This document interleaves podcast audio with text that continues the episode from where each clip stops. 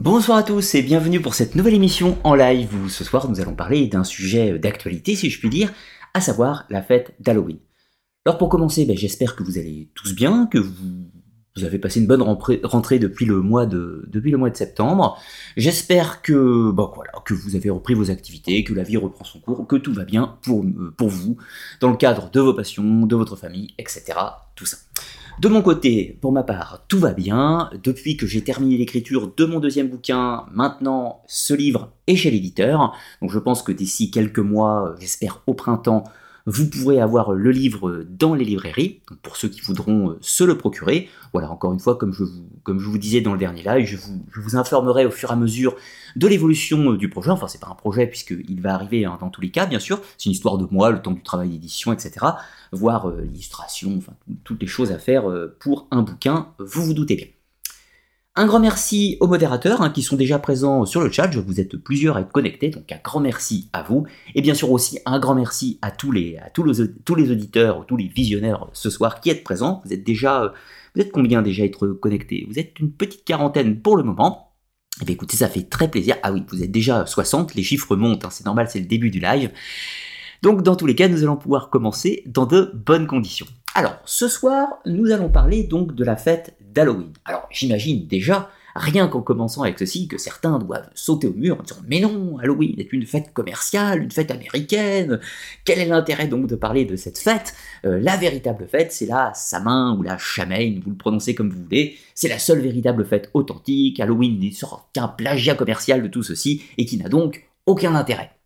Mais nous allons voir euh, au cours de cette émission que tout ceci est en réalité assez complexe. Et vous savez que j'aime les sujets complexes, donc évidemment, j'ai décidé de faire une émission sur le sujet. Alors au niveau date, on est, on est un petit peu de temps, euh, on est 12 euh, jours avant Halloween, bien entendu, mais au niveau du calendrier, ce n'était pas forcément possible pour moi de la faire, de la faire la semaine prochaine, puisque c'est la sortie de l'Académia, donc je, je l'ai fait cette semaine, un petit peu en avance, ce qui vous permettra de vous donner le temps de vous préparer pour ceux qui voudraient célébrer cette fête. Alors, j'avais posté un petit sondage pour savoir si vous fêtiez vous-même, si vous aviez une activité pour euh, la fête d'Halloween, et vous avez euh, été 37% à me dire que oui, et 63% à me dire que non. Et je vous avoue que ce sondage me surprend. Car en réalité, je pensais que vous seriez beaucoup plus nombreux à ne pas fêter Halloween. Je, je pensais qu'on serait sur des chiffres de l'ordre de 85% de personnes qui ne le fêtent pas. Alors bien sûr, j'avais pris en compte que dans les personnes qui ont répondu oui, certaines personnes fêtent Halloween par elles-mêmes, font une soirée, euh, une animation quelconque, éventuellement accompagnent leurs enfants pour la quête des bonbons, ou éventuellement célèbrent la Samin dans le cadre d'un rituel vulcan, néo-païen, néo-druidique, ou tout ce que vous voulez. Donc, mais je m'attendais néanmoins à ce que ce oui soit un petit peu plus modeste. Je vais laisser le sondage encore quelques temps, ou peut-être que vous me donnerez tort ou raison, peu importe, nous verrons au cours d'émission. Alors bonjour à tous, hein, je vois que beaucoup de messages déjà dans le chat. Euh, merci beaucoup hein, pour tous vos, gentils messages. Alors on va pas attendre plus longtemps et je vais partager le plan de cette conférence. Donc Halloween et l'antique Samin, ou Chamain, comme vous voulez, histoire, symbole et croyance. Vous remarquerez également que j'ai mis ces mots au pluriel, car il y a plusieurs histoires dans cette enquête, si je veux dire. Il y a évidemment plusieurs symboles, vous vous doutez, et également plusieurs croyances qui vont être abordées au cours de la soirée. Donc le plan de cette émission, une petite introduction pour présenter un peu ce qu'est la fête d'Halloween, même si j'imagine que tout le monde la connaît, mais on va réchauffer un petit peu la mémoire en reprenant un peu les bases. Ensuite, trois parties assez classiques. La première, histoire et origine de la fête d'Halloween. Donc l'histoire, on va prendre à sa base, on va commencer aux, aux premières sources d'inspiration, si l'on peut dire, de la fête d'Halloween, puis on terminera jusqu'à l'époque actuelle. Et puis dans une deuxième partie, nous allons parler des rites et du folklore. Alors rites, folklore, mais également superstition, également légendes qui entourent la célébration d'Halloween. Car, certes, aujourd'hui, vous connaissez probablement les pratiques cultuelles qui ont cours dans cette célébration, la chasse au bonbon, le déguisement et quelques autres petites choses, mais en réalité, si on reprend à la base, il y a tout un tas d'autres activités, et il y en avait notamment dans la période, dans les périodes antiques, etc., que nous allons aborder au cours de la soirée. Bien sûr, quand je parle de période antique, je ne parle plus d'Halloween, je parle de la Samin ou de la chemin. Alors, et en troisième partie, nous allons parler de Halloween et de la société. Mais pareil, pour cette troisième partie, quand je dis Halloween et la société, on va aborder tout un tas de sujets, que ce soit les Wiccans, que ce soit la sorcellerie, que ce soit le satanisme, que ce soit le point de vue des religions sur le sujet, que ce soit l'américanisation de, enfin, l'américanisation de la culture, mais également l'ubérisation de la culture via une fête qui devient essentiellement commerciale et tout un tas d'autres choses. Et puis une conclusion et bibliographie qui sera tout à fait personnelle pour la conclusion, où je vous parlerai un petit peu de mon point de vue personnel sur la fête Halloween, mon vécu personnel également sur cette célébration, et puis une bibliographie pour ceux d'entre vous qui voudraient aller plus loin dans les recherches. Alors, une petite introduction où on ouvre des portes ouvertes, bien sûr, on réchauffe un petit peu la mémoire. Donc, Halloween est une célébration qui a lieu la nuit du 31 octobre au 1er novembre. Là, il y a une première erreur qui est importante de préciser. Encore une fois, c'est très simpliste, mais la célébration d'Halloween n'a pas lieu le 31 octobre, mais la nuit du 31 octobre. C'est une différence très importante, du moins pour la fête d'Halloween actuelle. C'est totalement différent encore pour ses inspirations plus anciennes. Mais c'est bel et bien la nuit de passage entre le 31 et le 1er. Voilà. Ensuite, donc Hal Hallow Have, et je m'excuse pour mon accent anglais qui est absolument terrible, hein, je m'en excuse bien sûr. Donc Hal Hallow Have, c'est la veille de tous les saints. Dans sa déformation ou sa contraction, cela deviendra Halloween. Donc la veille de tous les saints, comprenez, c'est la veille de la Toussaint, fête chrétienne, plus précisément fête catholique, qui est une célébration qui honore tous les saints connus et inconnus, donc les saints classiques, hein, Saint Martin, Saint Denis, Saint Geneviève, etc., tout ce que vous voulez, mais également les autres saints hypothétiques euh, du passé et potentiellement du futur. Les lieux de célébration où Halloween euh, est le plus répandu, fait partie de la culture euh, native, on va dire, eh bien c'est principalement les États-Unis, bien sûr, le Canada aussi, l'Irlande, son pays d'origine, le Royaume-Uni, également l'Écosse, le Pays de Galles, etc., tout ce qui va avec, bien sûr, mais également l'Australie et la Nouvelle-Zélande. Là, vous comprenez, en fait, Halloween est principalement répandu dans le monde anglo-saxon. Le type, quel type de célébration est Halloween? Eh bien, on peut euh, offrir plusieurs euh, clés de réponse à cette question. Tout d'abord, pourrait-on dire, c'est une fête folklorique issue du paganisme populaire. Ce n'est pas une fête d'un paganisme euh, avec des rituels complexes, ce n'est pas forcément une fête issue, codifiée précisément datant de l'Antiquité, mais c'est une survivance folklorique dans le paganisme populaire qui est devenu progressivement Halloween. Ensuite, c'est également une fête avant tout commerciale américaine, un peu comme est devenu Noël euh, aux États-Unis, et c'est également, du moins dans une version plus moderne, une fête néo-païenne qui va séduire les groupes Wiccans, les groupes néo-druidiques, et également même d'autres groupes qui sont affiliés au néo-druidisme. Au niveau de ses inspirations, Halloween puise ses sources, certains de ses éléments constitutifs, dans deux célébrations. Et alors là, peut-être que c'est une information que vous ne connaissez pas. Mais néanmoins, je précise aussi que c'est un point de vue basé sur mes recherches personnelles. La première base d'inspiration d'Halloween, tout le monde la connaît, c'est la fête de la Samin ou de la Chamaine, qui vient des traditions celtiques de l'Irlande. Mais je postule la théorie comme quoi il y a une autre source d'inspiration tout à fait essentielle dans la fête d'Halloween, c'est les Lémurias romaines.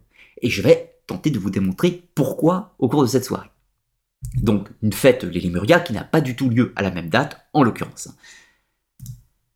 Alors ensuite la date, donc je vous disais c'est la nuit du 31 octobre au 1er novembre, et quelles sont les activités qui ont actuellement, on va dire, eh bien, on se déguise, on prend des costumes horrifiques de zombies, de sorcières, euh, de ghouls, de fantômes, de revenants, euh, de Squid Game pour les inspirations plus modernes, voilà, une adaptation avec le cinéma d'horreur actuel, où du coup le Halloween parfois inspire le cinéma, mais parfois c'est le cinéma qui inspire Halloween, et font qu'on a des déguisements qui sont plutôt basés sur certains films horrifiques divers et variés, mais sans qu'il y ait l'aspect, hmm, sans qu'il y ait spécialement l'aspect esprit ou l'aspect euh, magique, si on peut dire. Par exemple, les déguisements les plus classiques d'Halloween, le vampire, le loup-garou, la sorcière, les fantômes, les ghouls, etc.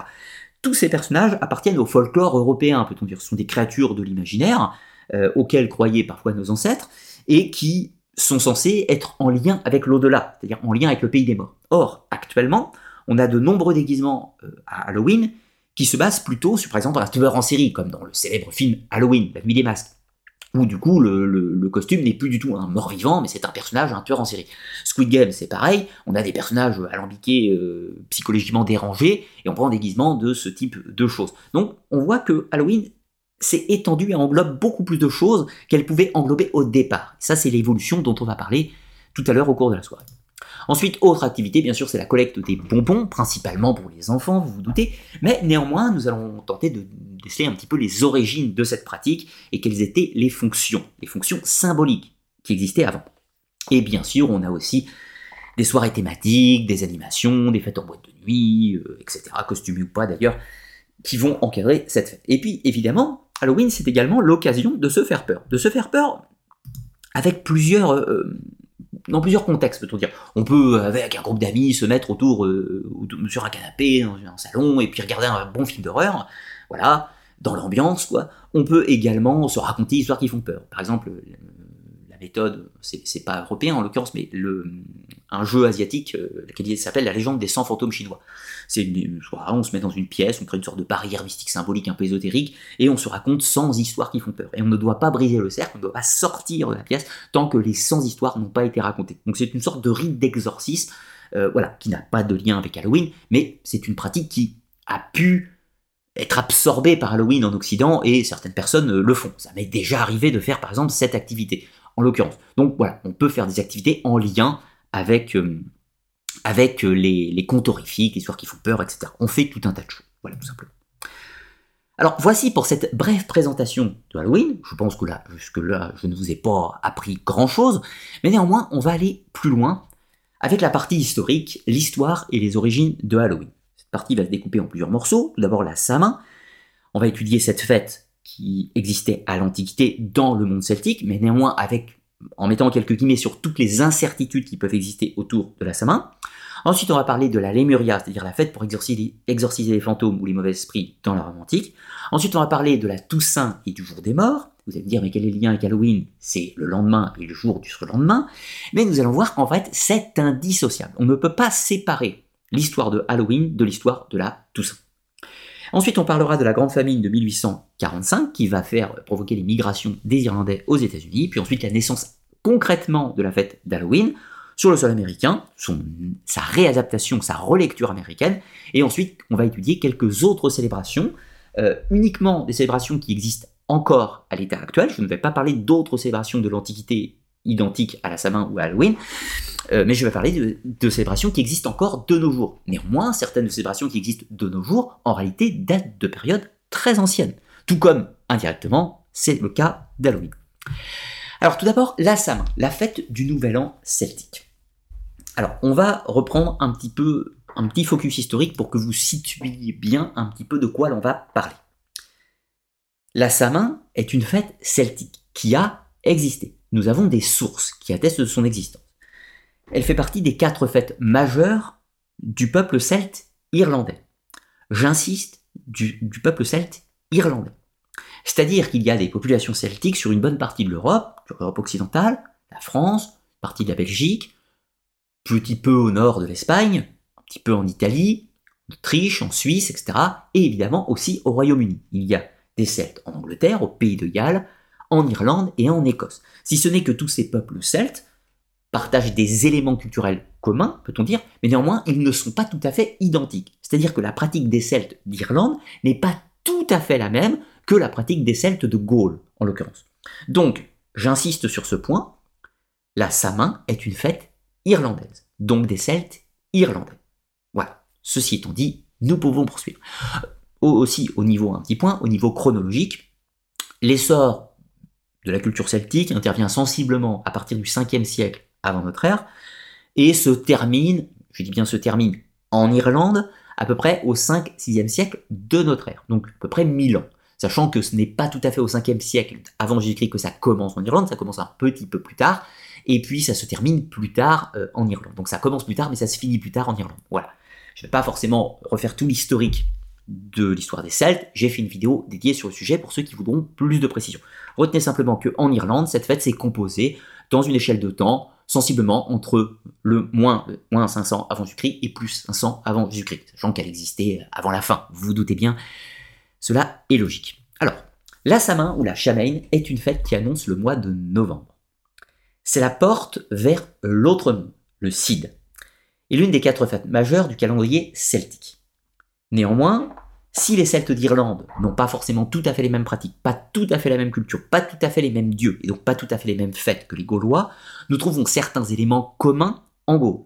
Exemple sur le calendrier de Coligny, un artefact historique qui nous donne des informations sur l'année et les fêtes liturgiques chez les Celtes de Gaulle, eh bien nous avons une fête qui s'appelle le Trinox Samoni en Gaule, qui se déroulait pendant trois jours.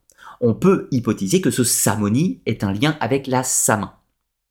Ceci étant posé, on peut hypothéser que c'est en lien avec le dieu euh, euh le dieu euh, Samioso, Samanios ou euh, Sabaos, etc. Il y a plusieurs noms suivant les régions, bien sûr, pour possiblement la même divinité. Pour ce qui est, revenons à l'Irlande, pour ce qui est de l'Irlande, la célébration va durer 7 jours et elle encadre la pleine lune de novembre. Et là, ça c'est un point très important. Chez les Celtes, il y a un calendrier lunaire et donc pas de calendrier solaire. En fait, les deux se superposent, il y a une certaine connexion entre les deux, mais dans tous les cas, les fêtes liturgiques, fêtes religieuses, sont basées sur le calendrier lunaire. Ce qui fait que la date de la Samin ne tombe pas toujours au même moment, mais elle tombe au moment de la pleine lune équivalente de notre mois de novembre. C'est-à-dire qu'elle peut tomber fin octobre, elle peut tomber début novembre, etc. Vous voyez l'idée. Cette fête dure 7 jours, 3 jours qui précèdent la pleine lune, lors de la pleine lune, et les 3 jours qui suivent la pleine lune. Donc, ce n'est pas une soirée unique, mais c'est bel et bien pendant 7 jours. Mais il y a une célébration centrale qui a lieu le jour de la pleine lune, bien évidemment, une fête nocturne. Qu'est-ce qu'on y fait? Alors déjà au niveau de ces dates, cette fête est attestée pendant la période de l'Antiquité en Irlande, mais elle est encore active au XIIe siècle en Irlande, mais uniquement dans le monde rural. Et là, il fallait faire un petit focus, un petit focus sur euh, l'histoire de l'Irlande. L'Irlande, sera christianisé un petit peu plus tard que la Gaule et un petit peu plus tard que euh, euh, le territoire du pays de Galles, de la Bretagne. L'Écosse et l'Irlande vont résister plus longtemps. L'Écosse va commencer à être christianisée sensiblement 4e, 5e siècle, réellement. C'est à peu près dans cette date que ça commence. Donc, de ce fait, les fêtes celtiques vont être combattues un petit peu plus tardivement. Mais elles vont également survivre plus longtemps mais dans les classes populaires. Alors, c'est également, dans une certaine mesure, aussi le cas en Gaule, aussi le cas en Belgique, etc., et aussi, euh, évidemment, en Écosse, et évidemment en Angleterre. Mais en Irlande, on a plus de documents, plus de sources qui attestent de la survivance, peut-on dire, de ces traditions. Donc c'est ainsi qu'en plein XIIe siècle, c'est-à-dire en plein Middle Moyen Âge, on a l'attestation que les rites de la Samin sont encore pratiqués dans la ruralité irlandaise. Néanmoins, largement christianisés. Et là, ça pose quand même quelques problèmes, parce qu'on a quand même une célébration qui fait intervenir l'idée de l'au-delà, des fantômes, des revenants, du fait de se protéger contre les mauvais sorts, contre se protéger contre les morts, ce qui, de facto, peut entrer en conflit avec la religion catholique. Mais en réalité, ceci n'est pas spécifique à l'Irlande. En Europe, enfin en, en Gaule par exemple, dans la France rurale, on a tout un tas de petites légendes, de petits récits, d'anecdotes, d'histoires, de légendes, qui nous raconte des, des liens avec l'autre monde, des liens avec des fantômes, avec des revenants, la peur du retour des morts et tout un tas d'autres choses. Donc dans l'absolu, au niveau des pratiques cultuelles, la Gaule n'est pas tellement différente de l'Irlande, si ce n'est qu'en Irlande, on a l'attestation de la pratique de cette fête spécifiquement. C'est la petite variable. en réalité, il est fortement probable, même si c'est hypothétique, que des cérémonies équivalentes ou proches avaient lieu en Gaule. Voilà, je me concentre sur la Gaule, la France, etc., pour euh, faire un peu de chauvinisme, si je puis dire, mais vous comprenez que c'est également le cas pour la Belgique, pour l'Italie, pour l'Espagne, etc. Vous aurez compris. Alors, autre point, la survivance dans un cadre folklorique populaire est aussi attestée jusqu'au XXe siècle, notamment en Bretagne. Là, je ne parle pas de la Samin ou de la Chamaine, je parle de d'autres célébrations qui lui ressemblent, notamment Heaven, et il y a tout un tas d'autres noms, hein, suivant les dialectes en Bretagne et suivant les régions où on se place, mais Heaven, c'est une fête, une survivance folklorique euh, en Bretagne qui fait intervenir cette idée de fête de la, qui, est lié à la peur du retour des morts, avec des rites d'exorcisme, des conjurations spécifiques, un feu purificateur et tout un tas d'autres éléments, euh, notamment avec les fameuses lanternes qu'on va aborder tout à l'heure. En Irlande et en Écosse, on trouve cette fête hein, sous le nom de Rosh Samia. Donc sachant que je vous parle de l'Irlande depuis tout à l'heure, mais en réalité en Écosse on trouve également une fête équivalente, ou du moins très proche. Il y a quelques petites variantes dans les rites, mais comprenez que ce sont des fêtes qui sont parentes. On va également trouver, euh, toujours au XXe siècle, enfin début XXe siècle, en Lorraine, toujours pratiquée, c'est la nuit des betteraves. La nuit des betteraves grimaçantes, pour être exact. Ce sont des célébrations qui, encore une fois, partagent certaines connexions avec la fête de la Samin. Allons un petit peu plus loin avec euh, ce qu'on fait pendant la Samin. La Samin, comprenez, irlandaise. Eh bien, la célébration dure 7 jours et encadre la pleine lune au mois de novembre, comme je vous l'ai dit, même si ça peut aussi être fin octobre. lors de cette célébration, on considère que c'est le dernier jour de l'année, mais également le premier jour de l'année. En gros, si vous voulez, le premier de l'an, il ne se plaçait pas au 1er janvier pour eux, mais il se plaçait le premier, euh, le premier jour qui suivait la Samin. La étant un jour qui n'est ni dans l'année passée, ni dans l'année future. C'est une sorte de jour intercalaire, de jour de séparation entre les deux. Et donc, on l'encadre avec les sept jours.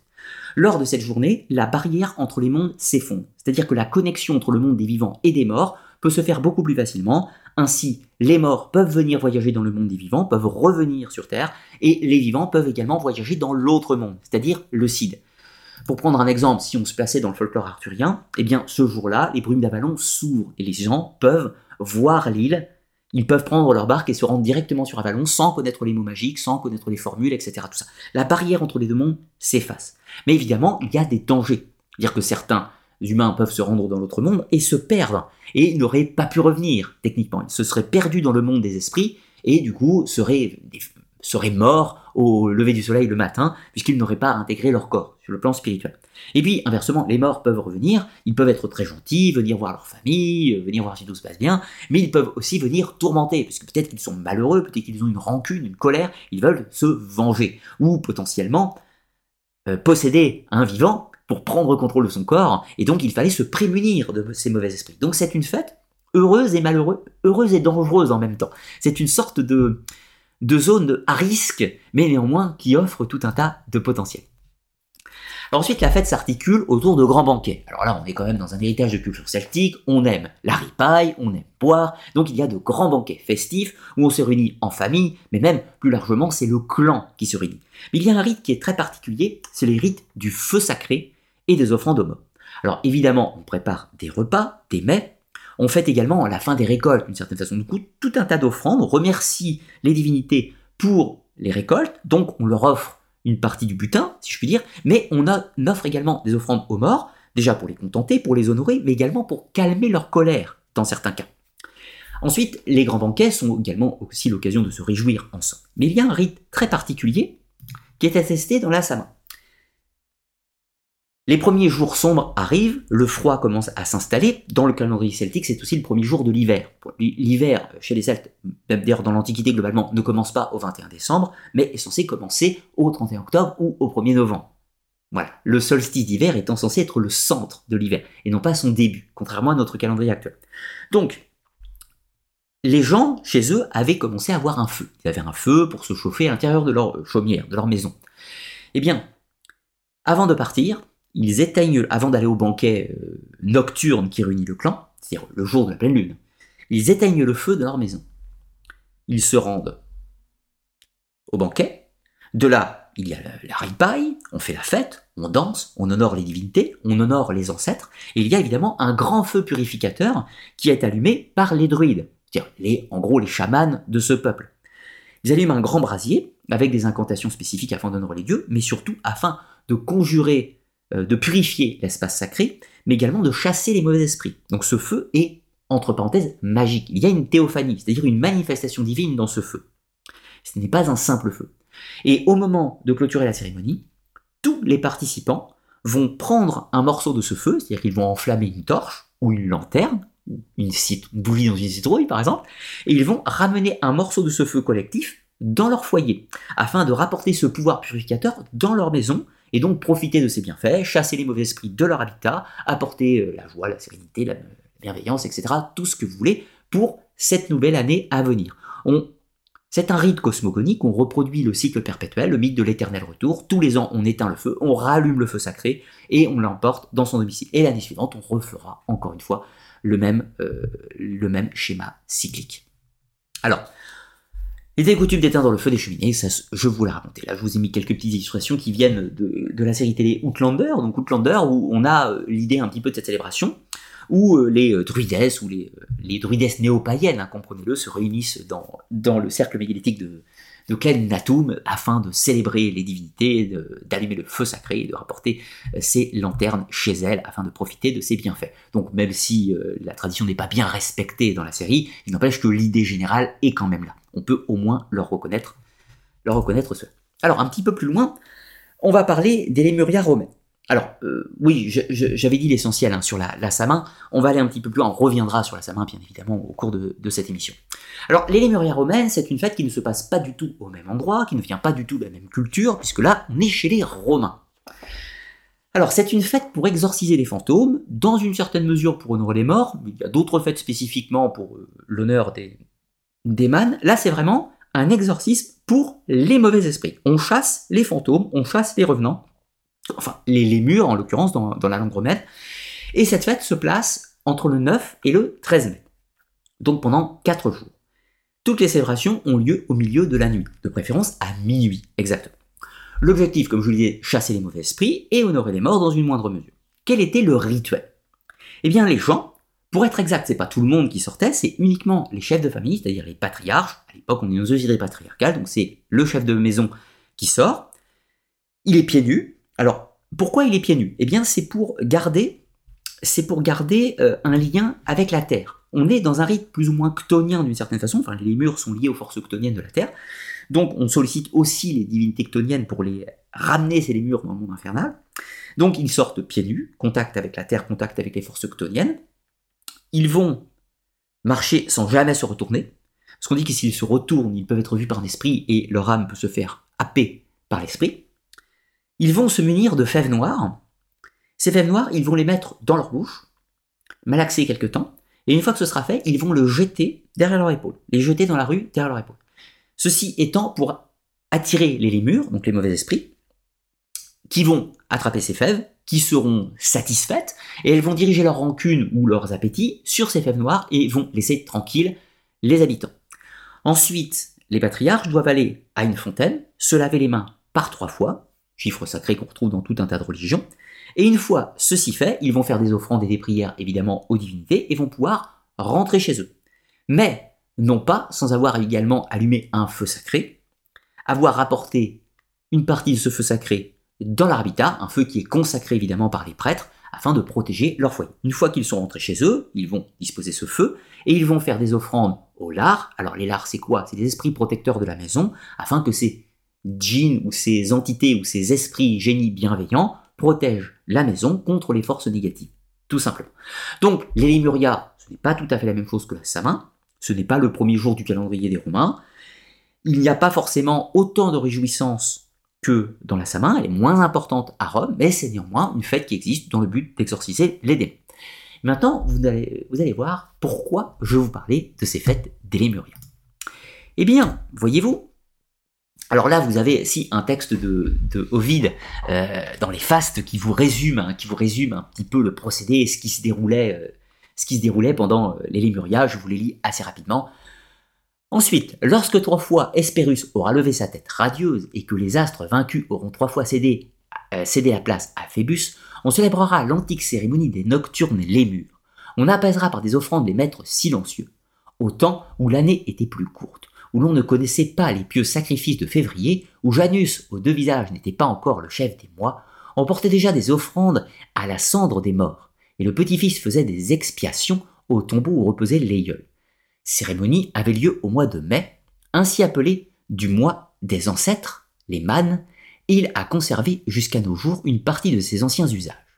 Vers le milieu de la nuit, quand le silence favorise le sommeil, que l'on n'entendait plus ni l'aboiement des chiens, ni les divers chants des oiseaux, l'homme qui est resté fidèle au rite antique et qui redoute les dieux se lève. Aucune chaussure n'enveloppe ses pieds. De ses doigts réunis avec le pouce, il fait entendre le signal qui chasse les ombres légères. Il claque des doigts plusieurs fois pour faire fuir les mauvais esprits, si vous préférez. Je reprends. De peur qu'elle se lève devant lui, il marche sans bruit. Trois fois, il lave ses mains dans l'eau d'une fontaine. Il se tourne et prend dans sa bouche des fèves noires. Il les jette ensuite derrière lui en disant Je jette ces fèves, et avec elles je rachète moi et les miens. Neuf fois il prononce ces paroles sans regarder derrière lui. Selon sa croyance, l'ombre les ramasse et suit ses pas sans être aperçu. De nouveau, il plonge ses mains dans l'eau et fait retentir les reins de Témésa. Il conjure l'ombre de quitter son toit, et après avoir dit neuf fois Man paternel sortez, il regarde derrière lui et il pense avoir accompli tous les rites de la cérémonie. Donc encore une petite exposition sur les Lémurias. Et justement, allons plus loin, et maintenant nous allons parler catholicisme, et plus précisément de la Toussaint et du jour des morts. Alors, petit focus très rapidement, je vous rappelle que la Toussaint est une célébration catholique qui célèbre tous les saints connus et inconnus. Les ancêtres, avant que la Toussaint existe, oui parce que là je vais peut-être enfoncer des portes ouvertes ou décevoir quelques-uns, je vous rappelle que mon but est une analyse historique, pas une critique de la religion ni une promotion de la religion, la fête de la Toussaint n'existe pas depuis les premiers temps du christianisme. La fête de, la Toussaint fut installée seulement au 7e siècle de notre ère. Mais avant, il y avait quelque chose. Et ce petit avant, c'était la fête des martyrs. Pour être exact, elle fut créée au 5e siècle, du moins dans l'Empire romain d'Occident, et était célébrée au mois de mai. Pour être exact, au 4e siècle, c'est-à-dire un petit peu plus tôt, dans l'Empire romain d'Orient, elle était déjà célébrée à Constantinople. C'est plus ou moins les, Romains orientaux qui l'ont inventée, mais elle s'est diffusée en Europe occidentale, dans l'Empire romain. Alors, la première célébration de la Toussaint a lieu le 13 mai 1600, euh, le 13 mai 610. J'allais dire 1610, mais je me suis trompé, c'est 610. Sous euh, le pape Boniface IV. Et le but de cette célébration était de supplanter la fête romaine des Lémurias.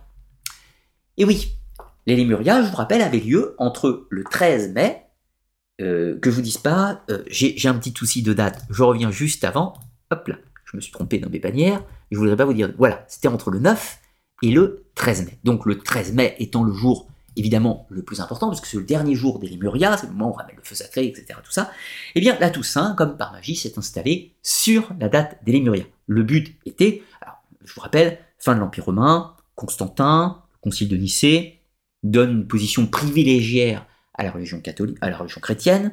Plus tard, fin du IVe siècle, Théodose Ier instaure euh, la religion chrétienne comme religion d'État, et un tout petit peu plus tard, son fils, enfin Théodose II, euh, va interdire les pratiques païennes, que ce soit les cultes à mystère, le mitraïsme, tout ce que vous voulez, toutes les pratiques païennes sont interdites. Néanmoins, comme pour l'Irlande, comme pour la Gaule, les Romains vont continuer quelque temps à célébrer les anciens rites, par souvenir, par mémoire, par affection, par habitude, peu importe. Une partie des Romains étaient déjà chrétiens, largement. On est même au début du 7 on est quand même au début du 7e siècle. L'Empire romain s'est déjà effondré. Néanmoins, certaines personnes, en Italie, conservent la vieille habitude folklorique des Lémurias. Et pour y mettre fin, le pape Boniface IV place ici la Toussaint, c'est-à-dire la célébration de tous les saints. Autrefois tous les martyrs, mais vu que la plupart des martyrs sont devenus des saints, vous voyez le glissement, tout simplement. Donc la Toussaint à cette époque n'était pas célébrée le 1er novembre, à l'époque, elle était célébrée le 13 mai. Mais il y a une autre fête qui va nous intéresser. C'est le jour des morts ou la commémoration de tous les fidèles défunts. C'est une fête de nos jours qui est célébrée le 2 novembre, du moins dans l'Église catholique. Elle fut créée, pour sa part, seulement au 9 ou au 10e siècle, peut-être à la toute fin du 8e, possiblement, et sera officialisée par le pape Léon, euh, Léon IX au XIe siècle, puis institutionnalisé au XIIIe siècle. Institutionnalisé, c'est-à-dire que techniquement tout le monde est censé la fêter. Alors cette fête, hmm, cette fête du jour des morts, elle est intéressante, puisque au moment des premiers siècles du christianisme, on n'en parle pas. Puis, au bout d'un certain temps, on installe la Toussaint. On l'installe en mai, on l'installe en mai, afin de supplanter les Lémurias romaines. Et puis là, on est au 7e siècle, là on passe tout d'un coup 9e siècle dans ces eaux, à peu près, fin 8e, 9e, presque 10e, et là tout d'un coup le jour des morts apparaît le 2 novembre. Mais la Toussaint, elle était censée se placer en mai, elle n'était pas censée être connectée avec le 2 novembre. Et là, revenons à quelque chose que je vous dit tout à l'heure sur l'histoire de la Samin. La Samin était encore pratiquée, était encore pratiquée en Irlande, en Écosse probablement aussi, et il se trouve que dans une phase entre le 7e et le 8e siècle, il va y avoir une énorme influence du catholicisme irlandais sur le continent. C'est-à-dire qu'énormément de prêtres et de moines d'Irlande vont venir dans des monastères sur le continent. Et donc, on peut supputer, je dis bien supputer, que ces prêtres irlandais avaient connaissance de ces pratiques résiduelles de paganisme euh, liées à la Samin. Quand ils arrivent en Gaule, j'hypothétise qu'ils ont pu constater que cela était aussi le cas possiblement, mais sous d'autres noms. Et donc, c'est dans les monastères, et principalement à Cluny, que va commencer à être célébré le jour des morts, le 2 novembre. Et plus tard, ce sera étés pour faire suivre à la Toussaint qui va changer de place. Mais ça, c'est ce qu'on va voir juste après. Alors, le changement de place de la Toussaint. Au 8e siècle. Alors, la Toussaint existe au 7e siècle. En 610, c'est la première célébration de 13 mai. Grégoire III, plus tard, va déplacer la fête de la Toussaint du 13 mai au 1er novembre. Mais pourquoi au 8e siècle fait-il ça? Eh bien, probablement pour les raisons que je vous citais à l'instant. C'est-à-dire qu'il est tout à fait probable que dans cet essor chrétien qui se passe en Europe, cette, euh, cette petite arrivée des prêcheurs irlandais sur le continent, qui donne un nouveau souffle un petit peu à la chrétienté à cette époque, eux-mêmes sont témoins de ces fêtes populaires, savent possiblement comment s'y adapter ou comment les combattre, et donc de ce fait, il est décidé au plus haut niveau de la papauté que supplanter les Lémurias, ce n'est plus nécessaire. On est maintenant au 8e siècle. Il n'y a plus besoin de combattre les Lémurias romaines. Elles ont totalement disparu. En revanche, quelque chose n'a pas disparu. C'est la fête de la Samin en Irlande, en Écosse, et possiblement les fêtes équivalentes qui ont lieu en Gaule. Donc cette fois-ci, on reprend notre bonne vieille ça, qui est bien pratique, qui permet de supplanter cela. Clac, on la déplace au 1er novembre, et on lui rajoute par-dessus le jour des morts le lendemain, pour encore plus éliminer la pratique de la. Dire que la permettait de vénérer tous les saints, puis ensuite le lendemain on vénérait les morts, puisque le propre de la Samin c'était quand même l'idée de frontière entre les deux mondes, frontière entre le monde des vivants et des morts. Donc là on honore les saints du coup morts, et on honore les morts euh, du commun, si je puis dire, avec le 2 novembre. Donc on voit cette idée que l'Église utilise ces célébrations, utilise sa liturgie pour reprendre des éléments liturgiques plus anciens, les réadapter dans la nouvelle religion pour lui donner un sens plus chrétien, si je puis dire. Mais néanmoins, on peut dire clairement que des célébrations comme l'Élémuria ou euh, la Samin ont créé, ont provoqué la naissance de la Toussaint et du jour des morts. Évidemment, même si le symbolique et la lecture symbolique n'est pas la même, évidemment. Néanmoins, il y a une réutilisation du matériel, des matériaux premiers, si je puis dire. Mais on n'est pas encore rendu à Halloween du tout, à ce stade, vous aurez bien compris. Poursuivons un petit peu l'histoire de la Toussaint, euh, néanmoins. Alors, Là, au 8e siècle, la Toussaint est déplacée au 1er novembre, puis ensuite, le siècle suivant, 9e siècle, en 835, la fête est cette fois-ci institutionnalisée dans toute la chrétienté. Cela devient une fête d'obligation. Tous les chrétiens catholiques sont censés célébrer la Toussaint. Donc, sous-entendu, n'allez plus à la Samin, n'allez plus faire vos rites dans les campagnes, vous êtes obligés de venir célébrer la Toussaint, et aussi le jour des morts, par extension. Le siècle suivant, au Xe siècle, parallèlement se développe donc le jour des morts, qui en 998, les moines de Cluny vont le développer, vont développer une célébration spécifique pour les trépassés, encore une fois pour supplanter les anciens rites populaires. Puis au XIIIe siècle, cette fois-ci c'est le développement du concept du purgatoire qui va amplifier l'importance de la fête des morts, qui cette fois-ci s'institutionnalise, c'est-à-dire qu'elle aussi devient obligatoire. Et puis au XVe siècle, on touche la Renaissance maintenant. En 1484, le pape Sixte IV fait de la Toussaint une fête d'obligation pour tous les catholiques. C'était déjà plus ou moins le cas, mais là, on ne peut plus du tout y échapper, si je puis dire. Alors, avant d'aller plus loin, là, vous voyez la synchronicité des événements. La Samin, pris isolément, on peut dire oui, c'est l'inspiration d'Halloween. Mais en réalité, c'est beaucoup plus complexe. C'est beaucoup plus complexe parce que la Toussaint a d'abord supplanté les Murias, la Toussaint est déplacée pour combattre les héritages, pas la Samin au sens celtique, mais les héritages populaires de la Samin. Mais du coup, quand Halloween va se constituer un petit peu plus tard, elle va se nourrir de plusieurs éléments. Évidemment, elle se nourrit, elle se constitue de l'héritage folklorique de l'Irlande. Mais elle se construit également par tout le substrat chrétien catholique qui s'est installé en Irlande et qui s'est mélangé, qui s'est mixé avec le, folklore païen. Mais vu que la Toussaint et le jour des morts eux-mêmes se sont constitués en partie pour combattre les Lémurias, eh bien une partie de ce substrat des Lémurias a aussi imprégné, si l'on peut dire, et a fait évoluer les traditions anciennes de la Samin. Je ne vous dis pas que les Lémurias ont radicalement changé les pratiques de la Samin, mais elles ont pu apporter quelques petites touches supplémentaires que nous pourrons étudier dans la dernière partie de cette vidéo. Pour l'instant, continuons l'historique jusqu'au développement d'Halloween. Alors, la grande famine de 1845 C'est en Irlande, un événement assez dramatique qui fera plusieurs millions de victimes. Donc ça se passe, c'est une période qui va donc de 1845 à 1900. Je me suis trompé sur le PDF, c'est 1845 à 1852 et pas 1952. Vous imaginez 100 ans de famille, ce serait terrible. Ce n'est pas le cas, c'est seulement pendant quelques années. Donc il va y avoir une migration irlandaise massive aux États-Unis. Donc les États-Unis, encore pays nouvellement développé, qui pouvait encore accueillir beaucoup de monde, des migrations européennes à cette époque. Donc à peu près 2 millions d'Irlandais vont migrer aux États-Unis et aussi au Canada.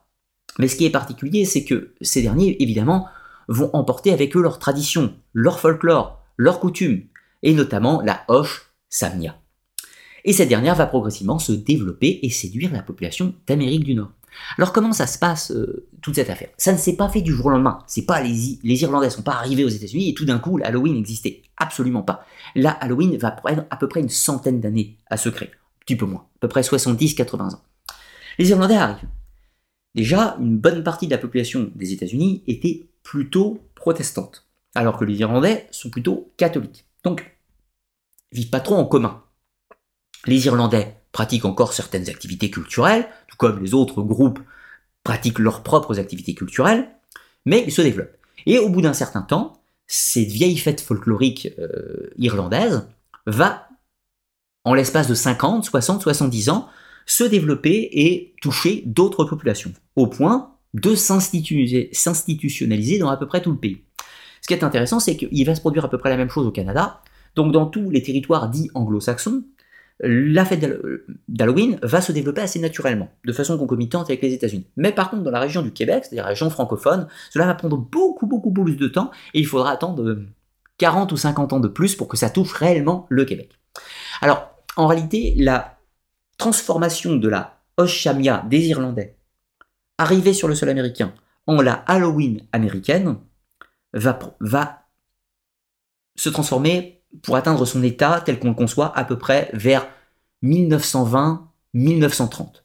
Pas avant. Halloween n'est pas du tout une fête qui existait au 19e siècle, pas dans sa forme actuelle, si je puis dire. Il y a tout un tas d'éléments constitutifs qui interviendront beaucoup plus tard. Mais à partir du début 20e, on peut dire cette, que cette fête a pris, a fait souche. Ce qui est intéressant, c'est qu'elle va changer de nom. Elle n'est plus la Hoche Samia, bien évidemment, elle devient la Hal Hallow Eve. Et donc, là, on fait une référence au fait que ce n'est plus une fête, la fête de la chamin, mais ça devient la fête qui précède la Toussaint. Et là, on voit qu'elle est intimement liée à la fête de la Toussaint. Un petit peu plus loin, la naissance d'Halloween se produit donc en plusieurs étapes.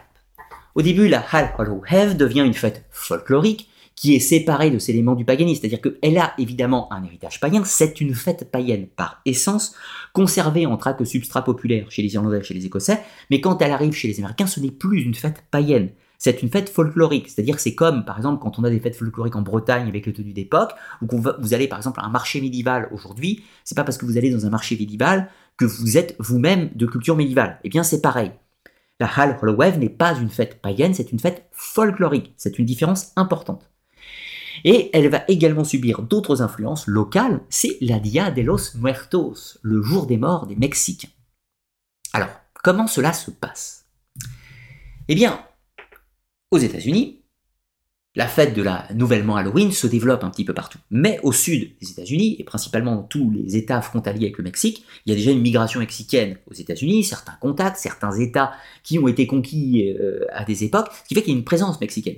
Et donc les Mexicains ont leur propre tradition du jour des morts, qui se place, euh, qui se place au 2, euh, au 2 novembre, en l'occurrence, mais qui est beaucoup plus beaucoup plus lumineuse, beaucoup plus festive, et a beaucoup d'éléments qu'on va pouvoir puiser même dans les traditions amérindiennes plus anciennes, euh, comprenez les traditions aztèques plus anciennes, et ce qui fait que certains éléments de cette culture mexicaine, voire ce substrat euh, folklorique amérindien, va également pouvoir apporter sa, pierre à l'édifice d'Halloween, si je puis dire.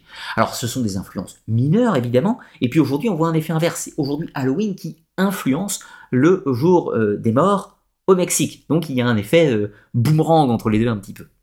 Comprenez que c'est complexe tout ceci. C'est pas c'est pas une source directe. On peut pas dire aussi simplement la Halloween c'est sa main. Ce n'est pas vrai. C'est plus complexe. Sa main n'est qu'un des éléments constitutifs de la Halloween.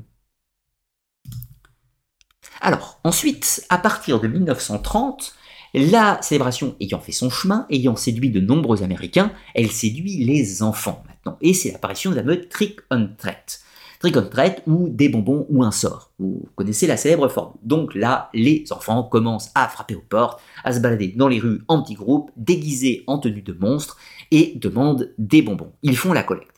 Mais est-ce que ceci existait avant? Eh bien, c'est ce qu'on va analyser euh, dans la deuxième partie de cette émission tout à l'heure. Mais là, au niveau de Halloween à proprement parler, ce n'est qu'à partir des années 30 que cela commence. C'est également le développement d'Halloween euh, plus lent au Canada, mais néanmoins de façon concomitante, et qui va se développer plus tard euh, dans le monde anglo-saxon. Bon, le monde anglo-saxon, culture, certains éléments communs, le lien avec l'Angleterre, le Commonwealth, etc., tout un tas d'éléments qui vont faire que la Halloween va revenir en effet boomerang en Irlande, en Écosse, au Royaume-Uni, etc., etc. Mais comment ça se passe un petit peu plus concrètement? Puisque quand Halloween séduit euh, les Américains, près un Américain sur deux qui fête Halloween, c'est colossal. Euh, faut considérer quand même que la Halloween est une des trois fêtes majeures aux États-Unis.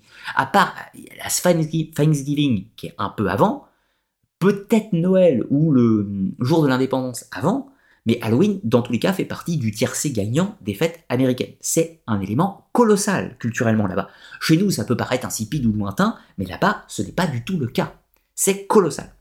Donc, la culture américaine ayant quand même un certain poids au niveau mondial, puis la Deuxième Guerre mondiale, l'influence américaine sur le monde, donc forcément, il y a certains éléments des fêtes américaines qui vont se développer. C'est le cas de Noël. Noël tel qu'on le fait actuellement, c'est une fête américaine. Je ne parle pas de Noël en tant que la date de naissance du Christ dans la tradition chrétienne, etc. Tout ce que vous voulez, mais le Père Noël, les cadeaux, etc. Tous ces trucs-là, ça, c'est une fête américaine qui a fait souche en France après la Seconde Guerre mondiale, pas spécialement avant, en l'occurrence. Et Halloween, c'est à peu près la même chose, mais avec moins de succès.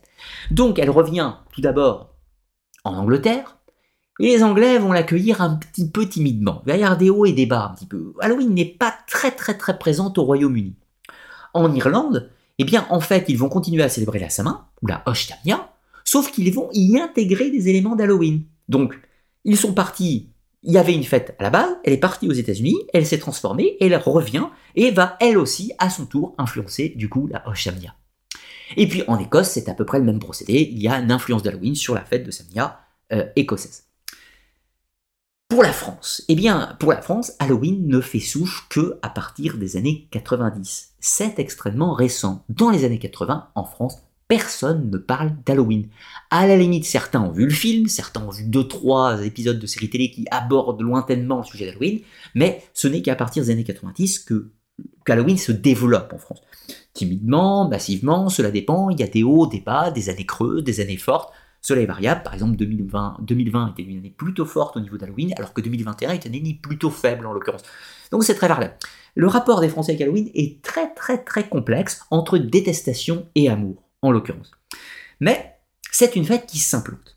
Aujourd'hui, pour aller plus loin, même au Japon, les gens célèbrent Halloween. Alors attention, les Japonais n'ont pas adopté Halloween en tant que fête païenne. Ils adoptent Halloween en tant que fête purement commerciale et font des animations, se déguisent, font la, fête, etc. Tout ce que vous voulez. Mais on trouve Halloween un peu partout sur la planète, dans les pays, on va dire, qui ont une influence, qui sont touchés par l'américanisation. Voilà. Alors, euh, nous parlons de l'évolution de cet état de fait dans la toute fin de cette émission. Là, je vous laisse dans le suspense, euh, suspense de l'évolution, du moins ce qu'on peut ressentir par rapport à l'évolution actuelle d'Halloween. Alors bien sûr, le principal vecteur, hein, je ne l'ai pas précisé, mais le principal vecteur de diffusion de cette américanisation, de la diffusion d'Halloween, c'est évidemment les séries télé et le cinéma. Là, je vous ai mis une image de, Buffy contre les vampires, l'épisode spécial Halloween en l'occurrence, qui euh, a été un des premiers moments où des Européens découvrent Halloween, même dans, une certaine mesure. Hein. Alors allons un petit peu plus loin et parlons de ce qui se passe ailleurs. D'autres célébrations qui sont liées, qui ont des rapports de près ou de loin avec Halloween. Euh, excusez-moi, pas avec Halloween, avec la Samin. J'insiste sur ce point. Je précise que toutes les célébrations que je cite en exemple sont en Europe. Il y en a ailleurs, mais on va l'étudier juste après. Alors, il y a des noms je suis, dont je suis dans l'incapacité euh, physique de prononcer, donc je vous laisse les lire en l'occurrence. Je, tente, hein, mais la Rommelbot-Nat euh, en Lorraine, qui est une célébration. Alors qu'est-ce qui se passe dans cette fête en Lorraine? C'est euh, la fête des betteraves grimaçantes. Alors la fête des betteraves grimaçantes, qu'est-ce qu'on fait? Eh bien, on prend des betteraves, on les taille, on les sculpte, on leur fait un petit visage, on leur donne un petit visage, on met une bougie dedans. Et ces bougies, enfin ces, ces, lanternes faites de betteraves, on les dispose dans les cimetières, on les dispose sur les portes des maisons, on les dispose au carrefour, dans le but d'effrayer les gens, mais aussi de chasser les mauvais esprits. Ça vous fait pas un petit peu penser aux citrouilles d'Halloween, ceci quand même? Peut-être un petit peu, et vous n'avez pas tort. Mais il n'y a pas de déguisement. Hein. Dans, cette fête, on il n'y a pas de déguisement à la base, c'est vraiment le fait de chasser les mauvais esprits avec. En gros, c'est une tradition populaire qui date probablement d'un passé celtique extrêmement lointain, mais qui, qui a subsisté dans ces contrées. Voilà, substrat celtique ou germanique hein, d'ailleurs, dans, dans, ce cas de figure. On est un peu au carrefour culturel à cet endroit. Alors ensuite, on a la fête de Heaven en Bretagne. Et eh bien, c'est aussi la fête des betteraves, si l'on peut dire. On prend des betteraves, on sculpte des petites têtes d'aide dedans, on met des bougies dedans, on les dispose à certains endroits dans le but de chasser les mauvais esprits. Je vous passe tout le tintouin, vous aurez compris que c'est à peu près la même chose. Si ce n'est qu'on fait également des fêtes de village et on allume de grands feux pour chasser les mauvais esprits. On retrouve cette idée, vous vous rappelez, la Samin. Ce grand feu commun, collectif pour le clan, on danse, on fait la fête, on fait la théophanie, c'est-à-dire la manifestation du sacré, et puis on rapporte un peu de flamme, euh, mais qui là est matérialisé par cette lanterne artificielle, cette lanterne dans une betterave qu'on va pouvoir disposer à un endroit. Donc on retrouve un petit peu cette idée du feu de la Samin, qu'on prend et qu'on ramène, ou du moins qu'on met dans une lanterne, si vous voulez. Vous voyez un petit peu l'idée. Et là, évidemment, en Bretagne, c'est une fête du folklore, mais qui puise probablement ses origines, vous l'aurez compris, dans une fête religieuse datant d'une époque païenne, beaucoup plus ancienne. Un petit peu plus loin, on trouve la Crisp Apple Night en Angleterre. Alors là, pas de bougie, pas de lanterne en betterave ou quoi que ce soit, mais c'est une, fête où on consomme des gâteaux dits de l'esprit, qui sont composés de noisettes et de pommes. Donc c'est un, en gros des, petits gâteaux qu'on fabrique. Alors on en mange, bien sûr, on en donne aux enfants, mais également on va en offrir pour les esprits. Alors là, pas de lien spécifique, quelques petites corrélations du fait qu'à cette célébration en Angleterre, qui a lieu, je précise, toutes les célébrations que je vous cite actuellement, elles ont lieu la nuit du 31 octobre au 1er novembre. C'est le même jour que Halloween. Donc cette, euh, cette fête des gâteaux de l'esprit, on l'offre aux, esprits, pour les apaiser, pour les sustenter, pour les honorer, tout ce que vous voulez. Donc évidemment, là, on n'a pas l'idée du feu sacré, tout ce qu'on veut, mais on a l'idée d'une porte entre les mondes avec le contact avec les esprits. En Belgique, on a la Gringdaint. Je suis incapable de prononcer tous ces mots, je m'en excuse. Et là, c'est encore les bougies dans les betteraves. Et on retrouve la même chose qu'en Lorraine ou la même chose qu'en Bretagne. On sculpte des têtes, on met des bougies, on allume des feux, etc. On trouve la même chose en Suisse avec un mot encore imprononçable, Rabeleichtli. Je, je, m'en excuse, hein, je, suis désolé pour euh, les, euh, les germanophones ou, autres, mais je suis incapable de prononcer ces mots. Là, on trouve des bougies dans les navets, ça change un petit peu. En Allemagne, on a une autre fête qui porte à peu près le même nom, où on trouve nos fameuses bougies dans des navets. Et puis on trouve en Irlande et en Écosse la fameuse Hoche Samnia, où à l'époque on mettait des bougies dans des rutabagas ou des navets. Et on se déguise. Alors ça c'est important de préciser, dans toutes les fêtes que je vous ai citées, il n'y en a aucune où on se déguise. Sauf en Irlande et en Écosse. Mais pourquoi on se déguise en Irlande et en Écosse? Eh bien, on se déguise parce que c'est le retour d'Halloween. C'est-à-dire qu'on ne se déguise pas à la base dans ces fêtes. Mais lorsque cette fête s'est transformée aux États-Unis, quand elle revient, elle provoque une transformation dans la fête irlandaise traditionnelle et la fête écossaise traditionnelle. On verra que l'histoire de déguisement existe en réalité aussi, mais pas dans les mêmes formes et pas dans les mêmes euh, conditions, mais on en parlera tout à l'heure. Donc l'idée, c'est que vous voyez qu'un petit peu partout dans ce périmètre, ce périmètre monde celtique, monde germain et même monde scandinave dans une certaine mesure, on trouve des fêtes où on a cette idée du feu sacré, on a l'idée de ces lanternes dans un fruit, enfin dans un fruit, un légume, vous m'aurez compris, et qu'on rapporte ce feu sacré et on chasse les mauvais esprits. Il y a des liens. On ne peut pas dire que c'est exactement les mêmes fêtes, bien entendu, mais on trouve un substrat commun. La Samin, n'étant que celle pratiquée en Irlande et qui, par les hasards de l'histoire, a fait souche aux États-Unis et va provoquer la naissance d'Halloween. Mais on aurait pu considérer que si la fête de Lorraine, si 2000 Lorrains avaient migré aux États-Unis, possiblement il y aurait pu y avoir quasi le même destin, Sauf que au lieu des euh, navets ou des rutabagas irlandais, on aurait eu des betteraves en Amérique et peut-être que ces betteraves ne seraient pas devenues des citrouilles alors que les navets irlandais sont devenus des citrouilles, tout simplement. Là est peut-être la seule différence qui aurait existé. Et que, euh, accessoirement, peut-être que du coup le Canada n'aurait pas trop pris la fête, mais que le Québec l'aurait plus pris, etc. Plusieurs hypothèses euh, uchroniques sont, sont envisageables. Alors, voyons un petit peu plus loin avec d'autres exemples de fêtes qui partagent des points communs mais qui n'ont pas de lien avec la Samin. Pourquoi je dis pas de lien? Eh bien, parce que toutes ces fêtes se placent en Europe. Comprenez que dans un périmètre culturel, on a une certaine cohérence. Les peuples ont pu s'influencer, avoir des liens communs. Parfois, on est toujours sur des traditions celtiques, donc peut-être qu'il y a une souche commune. C'est possible. Mais là, on va parler de, de peuples qui n'ont aucun lien de près ou de loin avec les peuples celtes, ni même avec les peuples germains. Aucun lien. Aucun avec un petit bémol pour l'un d'entre eux, mais on va voir. Alors, la première qu'on va citer, c'est la Chine, avec la Chine de Zhongguanji. Zhongguanji, c'est la fête des fantômes, mais pas la fête des morts. C'est la fête des fantômes où on chasse les mauvais esprits, on se protège des mauvais esprits. C'est le 15e jour du 7e mois du calendrier lunaire, et ce, cela se place en automne, en l'occurrence. Alors on fait de grands rassemblements, on se costume dans certains cas, on allume de grands feux sacrés, on allume des lanternes, des lanternes. Alors cette fois, on ne taille pas de betterave, de citrouille ou de navet, on prend une lanterne comme on en trouve beaucoup en Asie, on l'allume, parfois on la laisse euh, voguer euh, sur les eaux, parfois on les fait voler dans les airs, parfois on les accroche dans les rues, dans les maisons, tout ce que vous voulez, mais on allume des lanternes. Ça c'est très important. On retrouve cette idée de la lanterne dans la citrouille, dans le navet, dans la betterave, tout ce que vous voulez, si ce n'est que là ce n'est pas dans un légume. Alors on va trouver une... Et, bien sûr, le but étant de chasser les mauvais esprits. Hein. Ces lumières ont pour but de faire fuir les mauvais esprits. Et on se fait peur, on s'habille en fantôme dans certains cas, il y a plein de points communs avec la Halloween. Ensuite, au Mexique, on trouve la Dialos, euh, Dia de los Muertos, donc 31 octobre. C'est un petit peu la même chose. Hein. On, parfois, on se costume, même si probablement une influence d'Halloween s'y fait qu'il y, a des costumes aujourd'hui. Mais on allume des cierges, on allume des bougies, de grands feux, etc. pour chasser les mauvais esprits. Et on offre des gâteaux, tout un tas de banquets pour honorer les morts. Dans la péninsule ibérique, alors là, on est en Europe. Mais la péninsule ibérique n'est pas spécialement celtique à la base. Ce sont des ibères, ce n'est pas tout à fait la même chose. Et on va trouver trois fêtes qui ne sont pas tout à fait identiques. C'est la Castagnada euh, en Catalogne, la Magosto au Portugal et la Magosto en Galice, en l'occurrence, qui est célébrée donc la nuit du 31 au 1er novembre, qui est aussi appelée la fête des châtaignes. Alors on fait cuire des châtaignes, on fait des offrandes qui ont pour but de chasser les mauvais esprits. Là, on est plus en lien avec la fête des Lémurias sur un point, que l'idée c'est que ces châtaignes vont permettre de faire fuir les mauvais démons, tout un tas de choses, et on honore également les ancêtres, les défunts. Alors au Japon, on trouve la fête de Obon. Alors vous savez que la culture japonaise euh, quelque chose qui me passionne, je connais un petit peu plus euh, la fête de Obon en l'occurrence.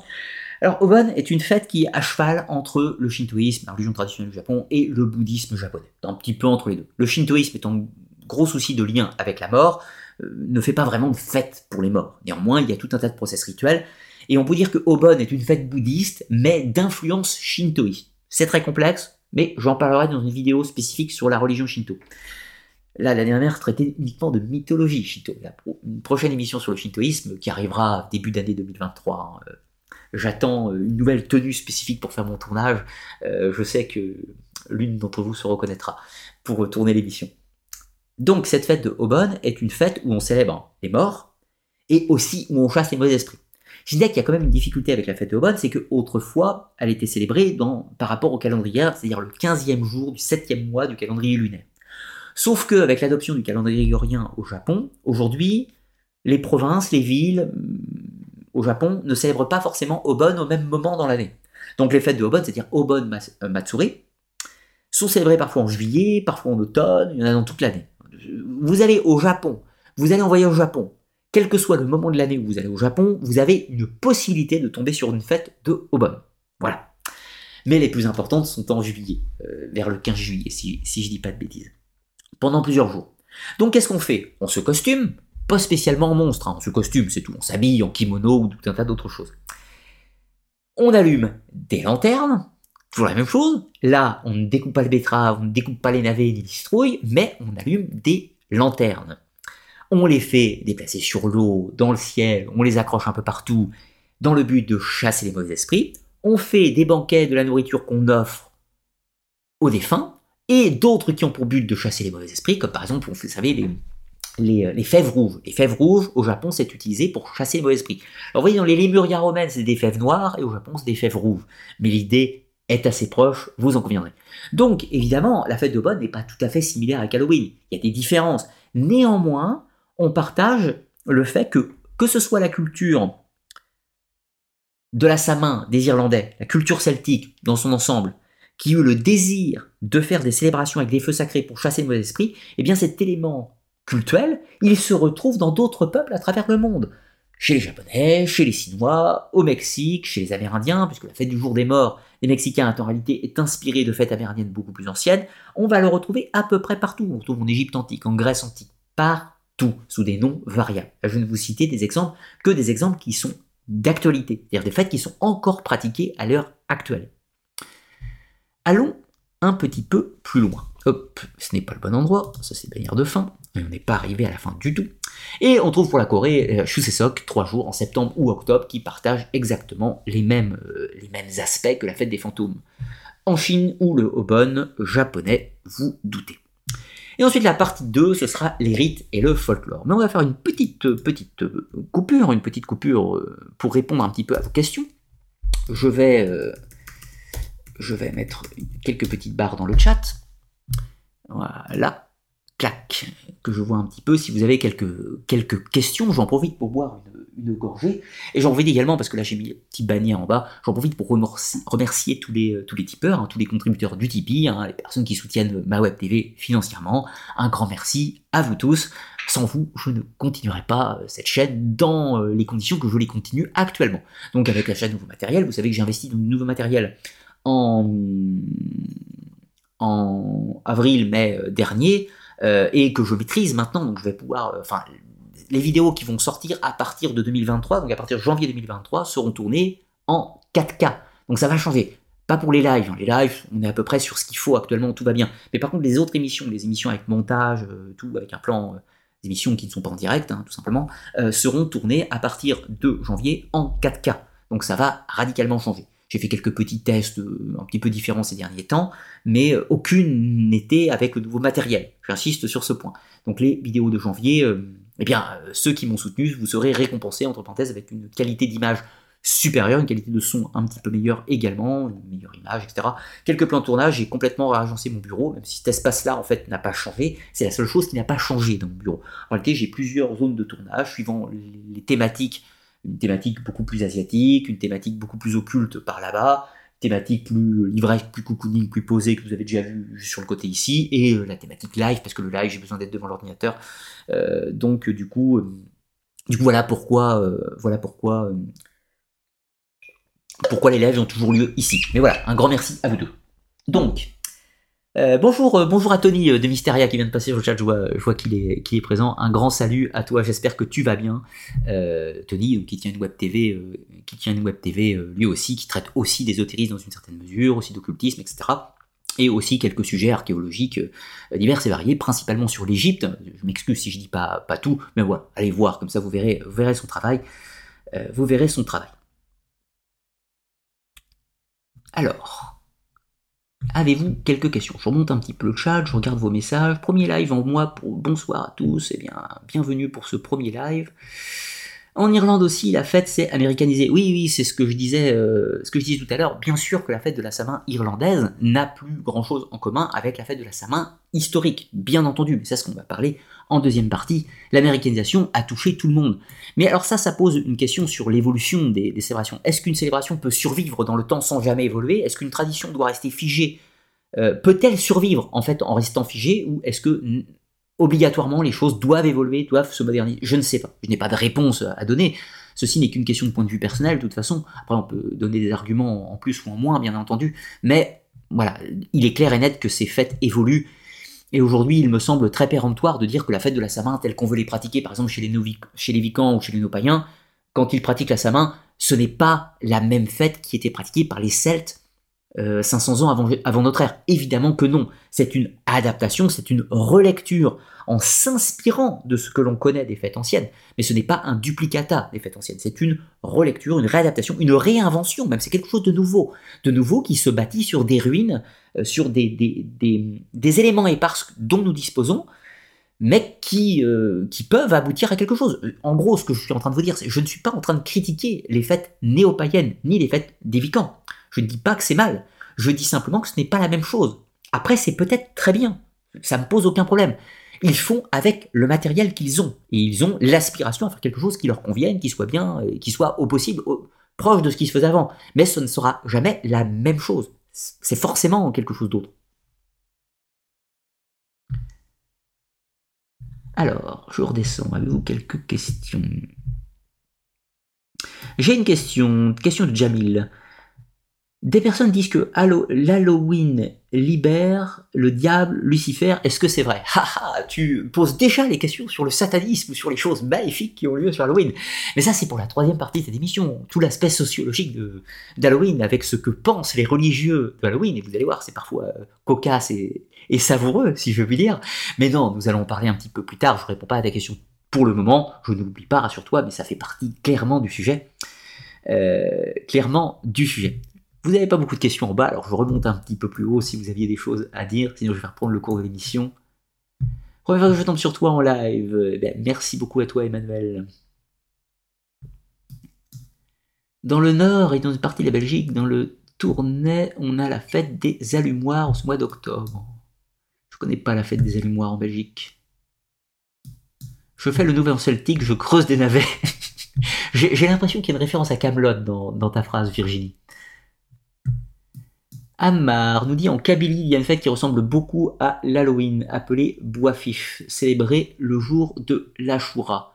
La seule différence, c'est les œufs à la place des bonbons fêtés en Haute-Kabylie. Alors, je ne connais pas spécialement ces fêtes. J'ai lu quelques éléments qui, venaient de Kabylie, un petit peu sur des, fêtes qui auraient pu ressembler à, Halloween. Mais ça ne me surprend pas outre mesure. C'est juste qu'en Kabylie, dans les traditions anciennes, pré-islam, et pré-chrétiennes également, il y a forcément eu une culture avec des rites païens ou des rites animistes. Et donc, il est hautement probable qu'ils aient une fête qui partage à minima les mêmes fonctions, c'est-à-dire celle de chasser les mauvais esprits et d'honorer les morts. De la dire que c'est exactement la même chose, bien sûr que non, d'ailleurs tu ne le dis pas, ça ressemble, voilà. Comme partout sur la planète on trouve des fêtes équivalentes.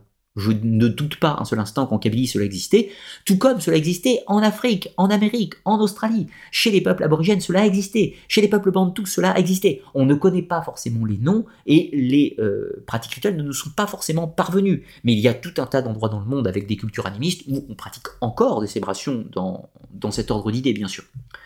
Si ce n'est que tous les éléments modernes de l'Halloween n'y sont pas forcément présents, puisque l'américanisation n'a pas encore fait son travail.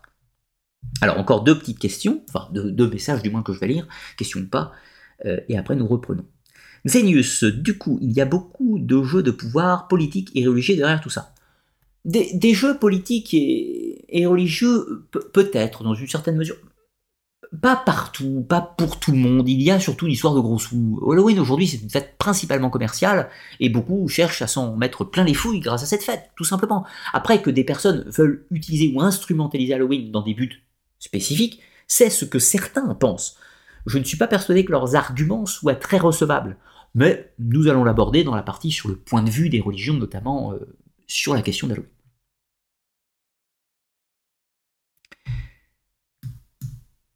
Merci de votre travail, j'adore vous écouter. Écoute, merci beaucoup à toi, Annick. Alors, un autre petit message. Je vais monter plus haut. Alors oui, je fête Halloween, en fait la vie est si courte que je pense que toutes les occasions pour s'amuser sont importantes, du coup je fête tout ou presque. Je peux comprendre ton point de vue, je, peux comprendre ton point de vue. Sur le que, euh, vu qu'on est dans un monde en partie désacralisé, en bien ou en mal, hein, c'est pas une critique ou un argument, peu importe, hein, on va en parler un petit peu de la notion désacralisée dans, dans la fête d'Halloween, mais je peux comprendre que dans une société où il n'y a plus forcément un calendrier liturgique très très fixe, ou en France, hein, du moins en France, les fêtes euh, de la Pâque, de Noël, euh, de la Toussaint et tout un tas d'autres sont un petit peu moins euh, présentes dans la société actuelle, puisqu'il y a moins de personnes qui adhèrent au catholicisme par rapport à il y a un ou deux siècles, par exemple, je peux comprendre que certaines personnes qui ne sont plus forcément chrétiennes vont trouver aussi un substitut dans d'autres fêtes qui existent et qui sont plutôt de l'ordre du culturel ou de fêtes sociales. Et puis inversement, même certains chrétiens qui trouvent qu'il y a un petit manque festif, qu'il y a un manque dans le calendrier liturgique, même certains chrétiens de nos jours fêtent tout à fait Halloween tout à fait naturellement, mais les chrétiens le, le fêtent en tant que fête sociale, en tant que fête culturelle, pas en tant que fête religieuse, bien entendu. D'ailleurs, je ne pense pas qu'il y ait beaucoup de gens qui fêtent Halloween en tant que fête religieuse, si ce n'est dans certains courants néo-païens ou dans la Wicca ou chez les satanistes en l'occurrence, nous avons parlé tout à l'heure, mais à la base, Halloween n'est pas une fête religieuse. Quoique, nous allons voir. Pour le moment, je vais euh, stopper les questions pour le moment, je les reprendrai tout à l'heure, hein. ne vous inquiétez pas si vous en avez posé là à l'instant, que je n'y pas tout de suite, nous allons y revenir. Pour le moment, continuons avec la deuxième partie, les rites et le folklore. Alors, qu'est-ce qu'on peut en dire? On va étudier plusieurs points. Tout d'abord le trick on traite, les bonbons ou les sorts. Ensuite, on va parler du déguisement et des fantômes. Ensuite, on va parler des citrouilles, des navets et du feu. Enfin, aussi des betteraves. Je les ai pas nommés, mais on pourrait aussi parler des betteraves. Mais aussi, surtout, du feu purificateur. C'est le plus important. Ensuite, on va parler des contes populaires et des films d'horreur. Et ensuite, on parlera avec les superstitions d'Halloween. Des choses que peut-être vous ne connaissez pas. Alors, tout d'abord, le trick on track, les bonbons ou un sort. C'est, vous l'avez compris, la collecte des friandises, sauf que celle-ci existait déjà en réalité au 19e siècle en Irlande et en Écosse. Et en réalité existe aussi ailleurs. La formule du trick on track se développe seulement en tant que telle au 20e siècle. C'est-à-dire qu'avant, il y a une collecte des bonbons, enfin c'est pas forcément des bonbons d'ailleurs, mais il y a le fait que des enfants frappent aux portes des maisons pour réclamer quelque chose, cela existait au 19e siècle, c'est attesté. Cela a probablement existé à minima en réalité depuis le 15-16e siècle. En revanche, la formule des bonbons ou un sort, ça, cela apparaît au 20e siècle, lors de l'américanisation de la fête. Avant, il y avait aussi l'idée du recherche du gâteau de l'âme. Et ensuite, on va se poser une question, c'est est-ce que cette tradition existait dans l'Antiquité? Alors, avant, dans les fêtes traditionnelles de la Sama ou de la Hosh et probablement ses équivalents euh, en, en Europe continentale, les enfants frappaient aux portes des maisons dans le but d'obtenir une friandise. C'était un gâteau, quelque chose, euh, un breuvage, peu importe, c'était pas des bonbons autant que tel, mais c'était quelque chose de plaisant et on disait que c'était le gâteau de l'âme. Pourquoi on faisait ça? Eh bien, on était typiquement dans ce rôle un petit peu social. Déjà, on connaissait tout le monde, on n'avait pas peur de ses voisins, donc on allait chez tout le monde, ce qui assurait la cohésion sociale. Et puis c'était une sorte un petit peu de pèlerinage, ne serait-ce pour les enfants. L'idée c'était de se confronter au monde, d'aller faire une épreuve, d'aller chez l'autre. Vous, vous, savez quand vous êtes enfant, euh, enfin quand vous étiez enfant, vos parents vous ont donné parfois deux trois pièces pour aller à la boulangerie, pour acheter votre première baguette de pain. C'était une épreuve pour vous, c'était la première fois que vous deviez accomplir quelque chose par vous. Eh bien on est un petit peu dans la même démarche.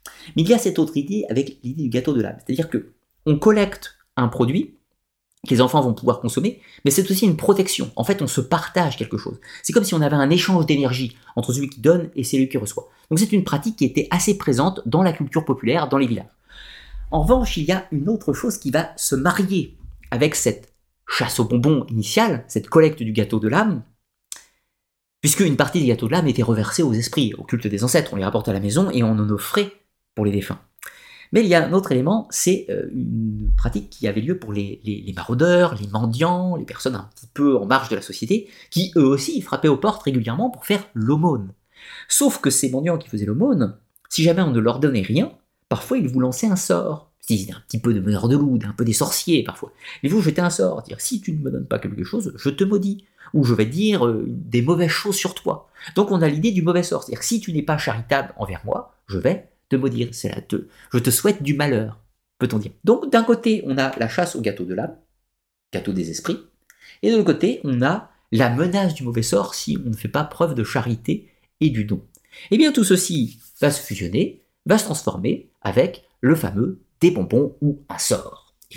Alors du coup, la question c'est quand des petits enfants innocents viennent à votre porte et vous, vous tapent à votre porte pour vous demander quelque chose. Peut-être vous avez prévu le coup et vous leur donnez un truc. Vous êtes gentil. Mais parfois vous n'avez pas prévu le coup, vous êtes méchant, vous n'avez pas envie de leur donner de bonbons. Mais là, dites-vous, là je m'adresse à ceux qui, qui ont des croyances sur les égrégores, la magie, etc. C'est mon cas, par exemple, dans certaines mesures. Dites-vous que l'égrégore de tous ces milliers d'enfants, depuis très longtemps, qui font ça, c'est un égrégore collectif. Y a-t-il une puissance derrière? Je je prévoirais quand même une petite corbeille de bonbons. Ça ne coûte rien, un petit bonbon à donner aux enfants, au cas où, et vous évitez peut-être des problèmes magiques potentiels. Enfin, bien évidemment, si on y croit. Allons un petit peu plus loin. Alors oui, je, heureusement que j'ai mon PDF, sinon j'oublierai les documents. Est-ce que ça existait dans l'Antiquité? Alors en fait, on a plus ou moins certains éléments dans l'Antiquité qui allaient, cette notion de collecte a déjà existé dans l'Antiquité romaine et grecque? Je ne peux pas vous affirmer dans le monde celtique. On ne dispose pas de documents écrits suffisants pour pouvoir attester de l'existence dans le monde celtique. En revanche, cela a existé dans le monde romain et grec, où on avait des enfants qui faisaient la collecte de certains produits pour honorer les ancêtres et tout un tas d'autres choses. Ça, c'est attesté dans l'Antiquité méditerranéenne, peut-on dire. De là à dire que c'est un lien direct avec la Halloween, on ne peut pas l'affirmer. Mais on peut supputer que ça a un lien, calendrier romain oblige, avec les Lémurias, et qu'avec les Lémurias, hmm, ce déplacement un petit peu de la Toussaint, vous voyez l'idée, peut-être que ça a pu ensemencer dans une certaine mesure un petit peu. Là, c'est très hypothétique et très fragile ce que je vous avance. Aucune affirmation, c'est des clés, euh, c'est des hypothèses, des clés de lecture qui méritent d'être recherché. Alors un petit peu plus loin, les déguisements, le déguisement et les fantômes. Alors ça d'où ça vient? La superstition tout d'abord est que, que ce soit dans Halloween, dans la Samin ou dans les Lémuria, ou dans toutes les autres fêtes que je vous ai citées, il y a l'idée qu'à ce moment de l'année, la frontière entre le monde des vivants et des morts est plus fine. En gros, les morches peuvent marcher parmi les vivants. Vous sortez dans la rue et vous pouvez tomber sur un fantôme, sur un esprit. Et celui-ci potentiellement peut vouloir du mal. C'est ce qui est commun à toutes ces croyances. Je parle pas là spécifiquement d'Halloween, comprenez-le. Halloween n'étant pas spécialement une fête religieuse, mais je parle de toutes les autres. La Lemuria, la Samin, ce sont des fêtes religieuses à la base. Donc, l'objectif du déguisement, c'est de tromper les morts. On se déguise pour faire fuir les esprits. Ou alors, pour se mélanger à eux. S'agit-il encore d'une protection contre les âmes des morts ou le mauvais œil? Et de origine, de quand date cette tradition Alors, pour Halloween, aujourd'hui, qui est une fête culturelle où on vit sur des superstitions et du folklore, dire que quand ça s'est composé, les enfants ou les adultes, s'ils se déguisent, il y a deux options. Soit c'est pour se mélanger au milieu des morts, les morts marchant dans le monde des vivants, on s'habille comme un mort, comme un fantôme, un vampire, une goule, tout ce que vous voulez. Ce qui fait qu'ils sont déguisés comme ça. Les esprits ne vous distinguent pas de leurs semblables. Vous savez, c'est comme les, les zombies dans Walking Dead. On se met de la peau et puis on fait ça, puis on se mélange aux zombies. On passe inaperçu, incognito. Donc, c'est pour ne pas être embêté par les fantômes, on se déguise comme eux, et pas de problème. Mais l'autre hypothèse, étant qu'on peut se déguiser comme les mauvais esprits pour accomplir de mauvaises actions en toute discrétion également. Puisque, après tout, c'est les retours des morts eh bien, vous n'êtes plus vous-même, vous êtes un esprit incarné sur Terre pendant quelques heures, et vous accomplissez de mauvaises actions, et vous êtes innocent. Les deux choix sont possibles, bien évidemment.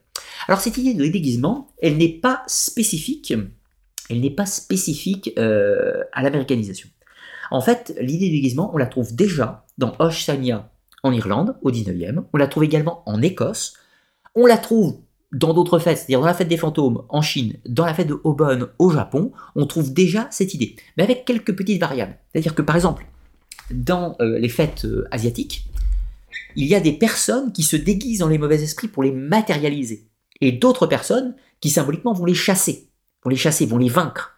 Donc en gros, on a une pièce de théâtre dans les fêtes asiatiques où on a le mauvais esprit, c'est-à-dire une personne va se déguiser en noni, un démon euh, japonais, ou une personne va se déguiser en jianchi, le fantôme chinois qui avance comme ça, vous voyez l'idée Ou les yurai, les yurai comme dans les films Joa, The Grudge, etc. Yurai, les fantômes japonais. Eh bien, on a des gens qui prennent leur rôle et d'autres qui doivent les vaincre, les chasser. Alors, après, des balais pour leur taper dessus, on leur jette des fèves, on les expulse, etc. Donc, on a l'idée que le déguisement, c'est pour matérialiser les mondes qui marchent dans le monde. C'est pour matérialiser les morts qui marchent dans le monde des vivants, et d'autres personnes sont préposées à leur chasse. Alors que, en Irlande et en Écosse, ce n'était pas le cas. Là, on se déguisait pour passer incognito, pour ne pas être ennuyé par les fantômes, en l'occurrence ou peut-être dans certains cas pour euh, se faire passer pour un mort. Peut-être. Donc là, c'est plus ancien, clairement, que euh, l'américanisation. Au niveau euh, de l'origine, il est probable que cela remonte à une période assez ancienne, mais on ne peut pas attester de quand. Je parle dans le monde celtique, ou dans le monde celtique irlandais ou écossais, je n'ai pas d'éléments pour pouvoir attester que cela existait.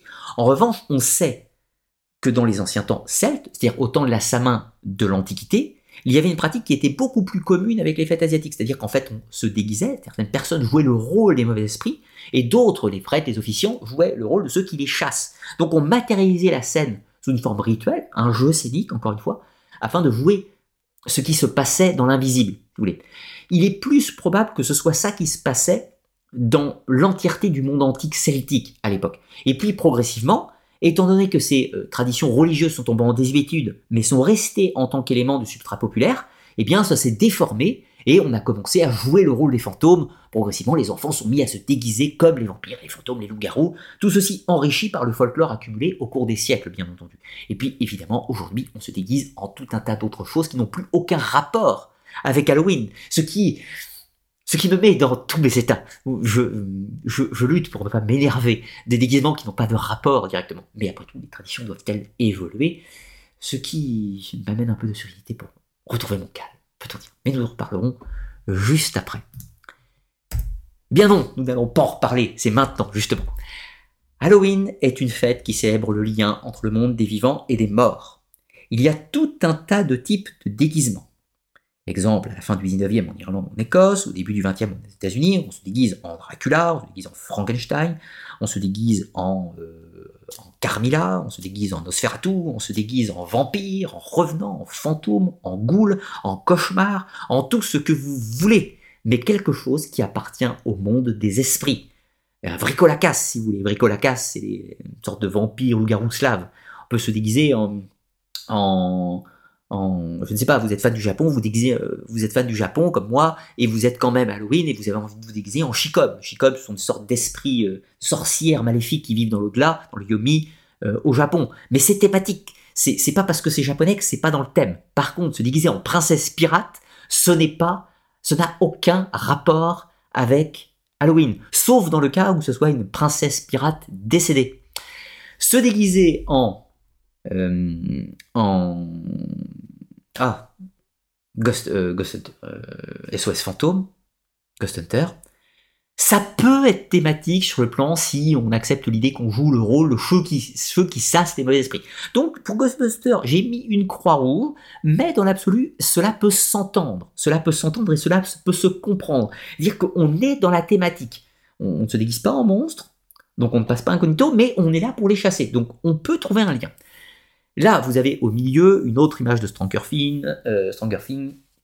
Euh, je n'ai plus le nom de la fille. Je n'ai plus le nom de la fille, mais c'est pas grave, c'est pas très important. Qui se déguise avec un masque, voilà. Elle se déguise en tueur en série. Bon, on peut considérer que c'est un esprit mort qui revient, ça peut s'entendre, je, l'accepte à titre personnel. En bas, vous avez le personnage de American Horror Story. Alors lui, pour le coup, c'est intéressant parce que c'est un déguisement d'un mort-vivant, mais lui-même est censé être un mort-vivant, donc c'est encore plus doublement thématique, en l'occurrence dans cette série télé, ça passe bien. Juste à côté, vous avez deux images de la série Cobra Kai, donc Cobra Kai, une petite série de karaté que j'affectionne.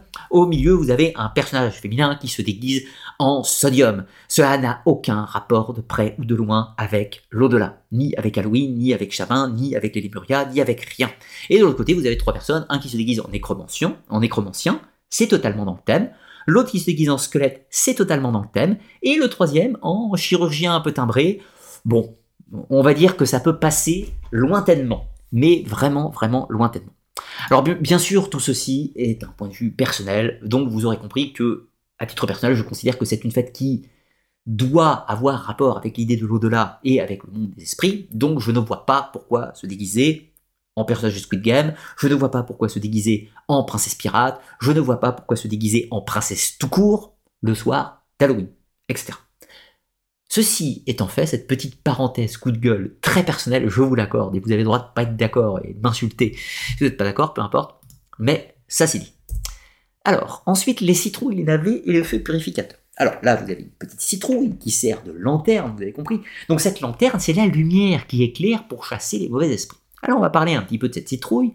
À l'origine, on utilisait un navet, ou potentiellement une betterave. En fait, cela dépend où on se place. Donc vous aurez compris que c'est pas très important. Ensuite, on va parler de la protection, une lanterne pour éclairer et chasser le mauvais esprit, la purification, l'ancien symbole du feu de la Samin, et la légende de Jack aux lanternes. Alors, aujourd'hui, la citrouille et cette couleur orange, donc les couleurs d'Halloween, c'est le noir et le orange. Et vous allez me dire, oui, mais ça c'est l'américanisation aussi, c'est l'américanisation, les couleurs d'Halloween, le noir, l'orange, pourquoi le orange, etc. Bah, déjà, l'orange c'est un petit peu la couleur de l'automne. Aujourd'hui, on a l'image de citrouille, certes, mais l'automne, les feuilles qui tombent, l'orange, c'est pas, pas tout à fait incohérent. Mais surtout, on va voir qu'en fait c'est très logique juste après quand on va parler des symboles. Alors, la citrouille, c'est un artifice pour jouer une lanterne. En Amérique, on manque de navets, donc on prend des citrouilles, il y en a beaucoup.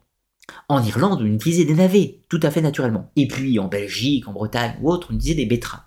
C'est la même chose, c'est l'idée. On sculpte un visage qui fait peur, donc on effraie les vivants. Vous voyez l'idée? On effraie les vivants. Et on a la lumière à l'intérieur, lumière, le feu divin. Et on fait peur aux morts. Donc on fait peur aux vivants et aux morts. Il faut choisir entre les deux peut-être, ou pas, comme vous voulez. Les enfants, euh, par exemple en Belgique, disposaient des euh, betteraves euh, lumineuses, hein, des bougies betteraves avec une tête sculptée bizarrement au carrefour.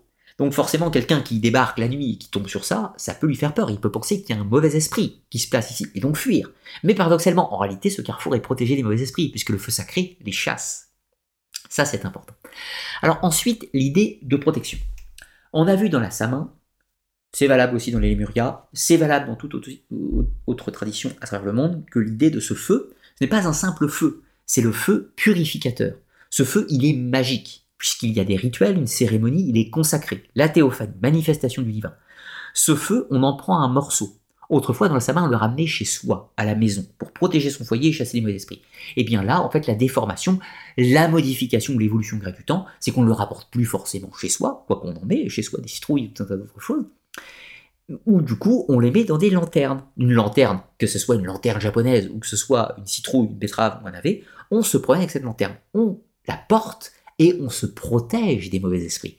Donc, d'une certaine façon, si vous êtes encore croyant de ces superstitions, si vous adhérez à tout ça, vous avez peur que ce soir-là, les esprits vous atteignent, eh bien, Halloween n'est pas tellement antinomique avec votre croyance. Allumez une citrouille chez vous, mettez une bougie dedans, faites-la brûler toute la nuit, et les mauvais esprits s'écarteront et ne viendront pas vous tourmenter. Si vous ouvrez votre porte et vous vous dites, mais c'est des enfants, des morts-vivants qui sont devant ma porte, eh bien, prenez votre petite lanterne, si ce sont des esprits, ils se dissiperont, par exemple. Donc c'est ça qui est intéressant avec le folklore, c'est qu'on peut le vivre. C'est ça le propre du folklore et des superstitions, c'est qu'on peut leur donner une certaine forme de réalité, du moins dans l'imaginaire. Et ça c'est magique, c'est là l'héritage un petit peu de savoureux de ces traditions. Un tout petit peu plus loin, euh, la purification, l'ancien symbole du feu, oui bien sûr c'est ce qu'on parlait, et, la légende de Jacques Olentin. Juste pour vous citer un petit exemple. Trois pratiques qui ne sont pas qui ne sont pas Halloween, mais néanmoins vous auriez pu croire que c'est Halloween. Là, vous avez la fête au nom imprononçable de Lorraine, où vous avez des lanternes qui sont allumées. Alors des lanternes, autrefois c'était plutôt des betteraves en l'occurrence, qui sont allumées sur des tombes dans les cimetières pour chasser les mauvais esprits, pour apaiser les morts aussi. Évidemment. Là, vous avez en Belgique Pareil, euh, vos fameuses betteraves qui sont taillées euh, d'une certaine façon et qui sont disposées à un certain endroit. Alors là, c'est pour la scène, bien sûr, mais imaginez que ces, que ces lanternes pouvaient être disposées dans les cimetières, dans les carrefours, dans les maisons, etc. Et là, vous avez la fête de Obon au Japon où les lanternes, à la fin de la soirée, sont libérées sur le fleuve pour continuer leur voyage et qui servent donc pour se, protéger des mauvais esprits, mais également pour les guider, pour qu'ils retrouvent le chemin de l'autre monde, pour repartir après. Donc certes, la lanterne asiatique, enfin japonaise en l'occurrence là, euh, n'est pas une citrouille, mais le la symbolique est exactement la même, et c'est ça qui est le plus important. Alors maintenant, la légende de Jack O'Lantern, personnage central euh, de la tradition d'Halloween, bien sûr, mais surtout de la savane irlandaise. Donc ce personnage, la légende est plus ancienne que l'américanisation, euh, l'américanisation de la Samin en Halloween. Alors, qui est Jack O'Lantern C'est le fameux personnage qui porte cette citrouille, ou ce navet, autrefois cette lanterne. Alors, Jack, euh, Jack qui ne s'appelle pas O'Lantern à l'époque, Jack tout court, était un personnage de mauvaise vie. Un ivrogne, euh, violent, agressif, bagarreur. Une mauvaise vie. Évidemment, il est plutôt mal parti pour finir au paradis. On est dans un environnement chrétien. Ça, c'est très important. Et ça atteste encore une fois que même si sa main est à la base une fête celtique, eh bien, au fur et à mesure du temps, dans le folklore populaire, elle s'est mélangée au christianisme, elle s'est mélangée, elle s'est mariée. D'où cette Toussaint à proximité euh, qui est le lendemain, qui est très importante. Donc, on est dans un cadre chrétien avec des substrats païens. Donc Jack, homme de mauvaise vie, un jour qu'il est dans un, pub, un pub irlandais, bien célèbre, eh bien, pas de chance, il tombe sur le diable. Le diable euh, vient chercher son âme, puisque Jack n'en a plus pour très longtemps, mais Jack n'a pas envie d'aller en enfer. Alors, du coup, il est bien ennuyé et demande un dernier vœu, un dernier souhait au diable. Et le diable se fait un devoir d'accepter. Alors du coup, euh, Jack O'Lantern dit que malheureusement, il n'a pas de quoi payer sa note euh, pour euh, le verre qu'il vient de boire, les nombreux verres qu'il vient de boire, et il demande au diable s'il pouvait régler la note pour lui. Le diable dit aucun problème, le diable se métamorphose en pièces, Jack prend la pièce et s'apprête à payer le pub. Sauf que à la place, il met en réalité la pièce dans sa bourse où il y avait un petit crucifix en argent. Et le diable est piégé, il ne peut plus sortir et ne peut plus reprendre sa forme d'origine. Alors du coup, sortant du pub, sans payer bien sûr, Jack euh, va tracter avec le diable. Et le diable lui dit, libère-moi, c'est un ordre, etc. Et Jack lui dit, oui, oui, je te libérerai, à la condition que tu ne viennes pas chercher euh, mon âme pour les dix prochaines années. Le diable n'a pas le choix, il accepte. Jack enlève euh, la petite croix d'argent, le diable sort, reprend sa forme, très en colère, et s'en va. Les années se poursuivent, Jack continue sa vie, du coup il n'est pas mort, et puis de mauvaise vie en mauvaise vie, il continue son périple, puis au bout de dix ans, pas manqué, le diable revient, ça fait dix ans, il va pas le louper cette fois, quoique. Et euh, Jack lui dit, bon, pas de problème, ça fait dix ans, mais euh, j'aurai un dernier souhait.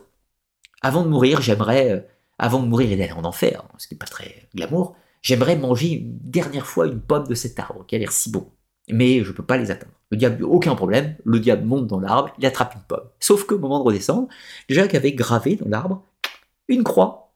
Le diable était piégé, il ne pouvait plus descendre de l'arbre. Alors du coup, négociation. Et le diable euh, consent, consent à ne jamais, jamais venir chercher l'âme de Jack pour l'emmener en enfer. Jamais. Jack efface la croix, le diable s'en va, très contrarié, et reprend sa vie. Et Jack continue son existence sereinement, libéré de la crainte de l'enfer, et mène encore plus une mauvaise vie. Mais arrive la vieillesse et le trépas, et Jack meurt. Mais au moment où il meurt, les portes du paradis sont fermées. On ne veut pas de lui. Il est un mauvais chrétien, il s'est très mal comporté, il a une vie catastrophique, c'est hors de question qu'il entre au paradis. Mais du coup, Jack va voir le diable. Et le diable lui dit non, je t'ai promis que jamais je ne t'emmènerai en enfer, donc tu vas rester là. Et Jack est ainsi piégé pour l'éternité à errer dans le monde entre les deux mondes. Il n'a plus de corps physique, il est un fantôme qui arpente la nuit éternellement. Mais dans, dans sa souffrance, il demande une dernière chose au diable, et le diable consent euh, à lui offrir un petit bond de charbon qui éclaire, afin qu'il puisse observer sa route pendant ses pérégrinations immortelles. Et donc c'est ainsi que euh, Jack a pris cette petite flamme ardente pour la protéger précieusement.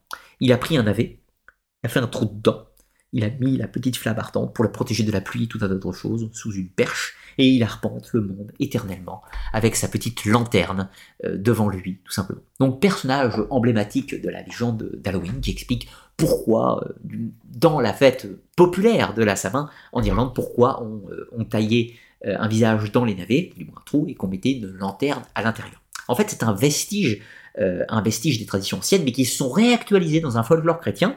On peut plus dire que c'est pour chasser les mauvais esprits uniquement, parce que ça serait trop païen. Donc à la place, c'est une légende folklorique, et on, joue une petite fable populaire. Euh, voilà. Et donc Jack est passé, euh, passé en Amérique avec la fête de la Samin, et euh, son navet s'est transformé en citrouille. Mais l'idée était là, bien entendu. Donc voilà, un des personnages, un des contes folkloriques les plus connus de l'Irlande, bien sûr. Continuons. Hop, c'est toujours pas le bon endroit. Continuons un petit peu plus loin avec les contes populaires et les films d'horreur.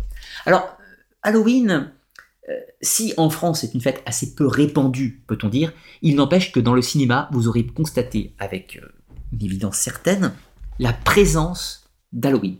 On a tous les dérivés possibles, possibles, possibles sur Halloween. Ça va du film d'horreur qui s'appelle Halloween, avec un tueur en série quelconque, divers et varié, de poupées maudites, etc. Tout ça, on a tout. Mais ce qui est beaucoup plus fascinant, c'est les épisodes de séries télé. Vous avez, j'imagine, comme tout le monde, vous avez euh, une consommation de temps en temps de séries télé. Si c'est pas le cas, c'est très bien. Vous avez du temps à consacrer à autre chose, et honnêtement, je pense que vous avez raison. Moi-même, j'ai une consommation de séries assez réduite, mais néanmoins, je regarde quelques petites choses dans ma tour. Et vous aurez remarqué que dans les séries américaines, et uniquement américaines, il y a toujours, dans une saison de 10 épisodes, toujours un épisode dédié à Halloween. Je parle pas des séries historiques ou des trucs qui n'ont pas de rapport avec le monde actuel. Mais si vous regardez une série qui se passe dans le monde contemporain, sur une saison de 10 épisodes ou de 20 épisodes, vous avez toujours un épisode consacré à Halloween.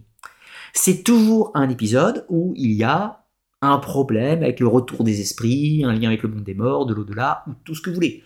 Ou c'est l'occasion, dans des séries comiques comme Big Bang Theory ou autres, par exemple, de faire une activité en lien avec Halloween, etc. Mais vous remarquez l'impact culturel de cette fête qui est tout le temps présente. D'où c'est une des trois fêtes les plus importantes aux États-Unis, du moins en nombre, en nombre de participants, euh, des gens qui déguisent leur maison, des gens qui font la collecte des bonbons, etc. On considère que je, crois que c'est 37% des Américains qui décorent leur maison pour Halloween, et je crois que c'est un truc comme 74% des Américains qui font quelque chose pour Halloween, il me semble. Hein. Euh, L'idée est un peu hasardeuse, mais il me semble que c'est à peu près là. Donc, aujourd'hui, ce qui est intéressant, c'est que dans la pratique courante que les gens ont pour Halloween, et là je parle par exemple en France, il est de coutume de regarder un film d'horreur. On se fait peur. Alors, c'est l'objectif. Alors ça, c'est très intéressant, puisque avant, avant, l'objectif avec le feu sacré et les lanternes, c'était de, de se protéger. C'était de se protéger, c'est-à-dire de chasser les mauvais esprits et donc se rassurer. Alors qu'aujourd'hui, le but d'Halloween est de se faire peur.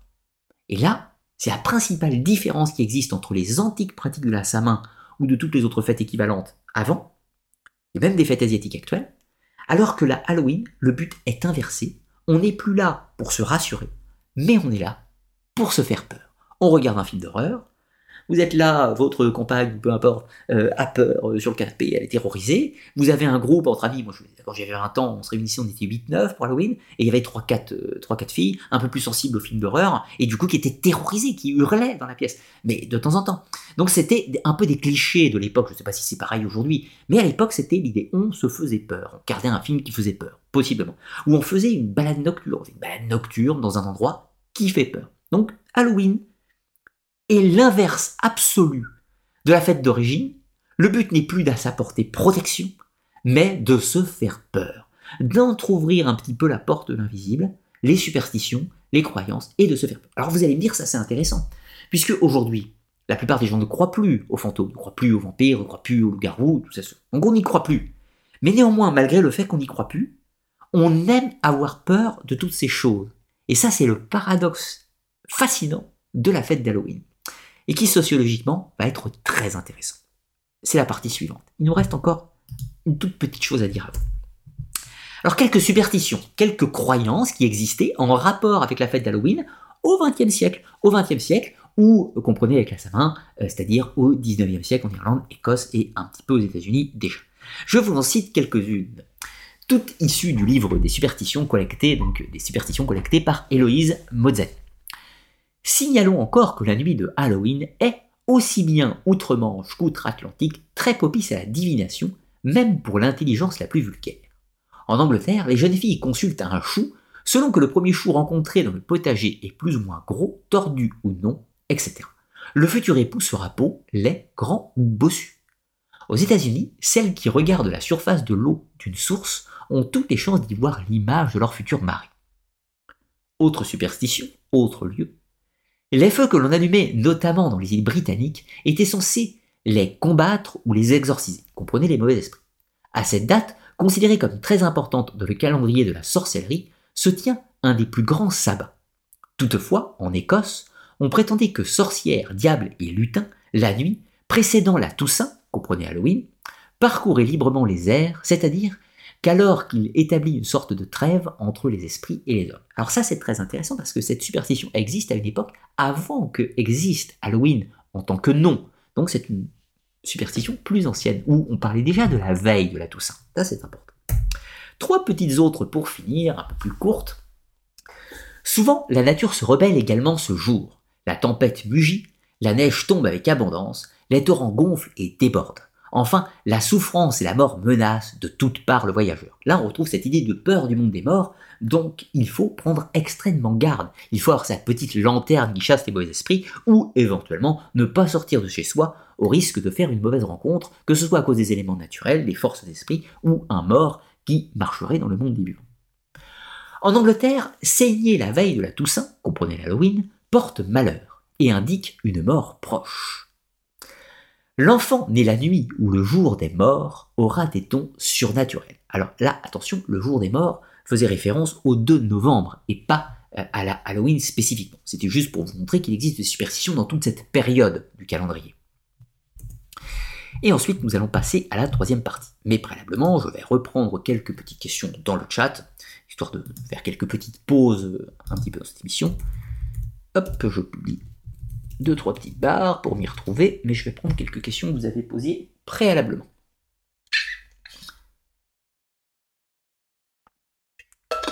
Alors, combien êtes-vous être connecté ce soir pour cette émission?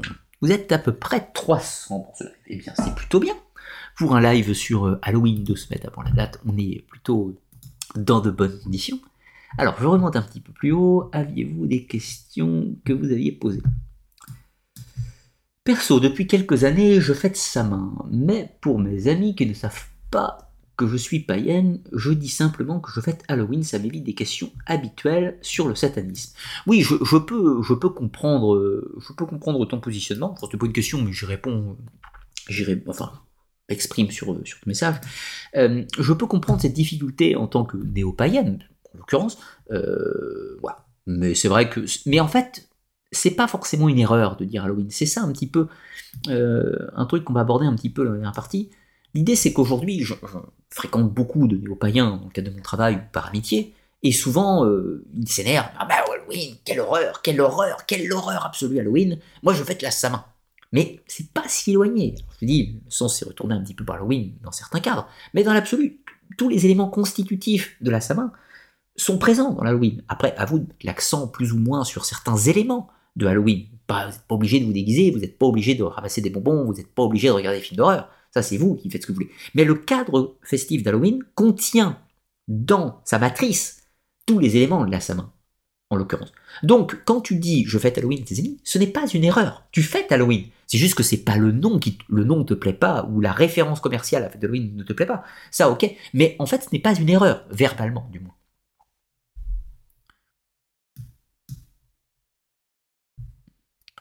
Perso, je crois aux égrégores, mais je suis plutôt la personne sans bonbons, je suis méchant. Et mais pense à prendre un petit pentacle de protection pour te prémunir d'éventuels mauvais sorts ou, ou du mauvais œil.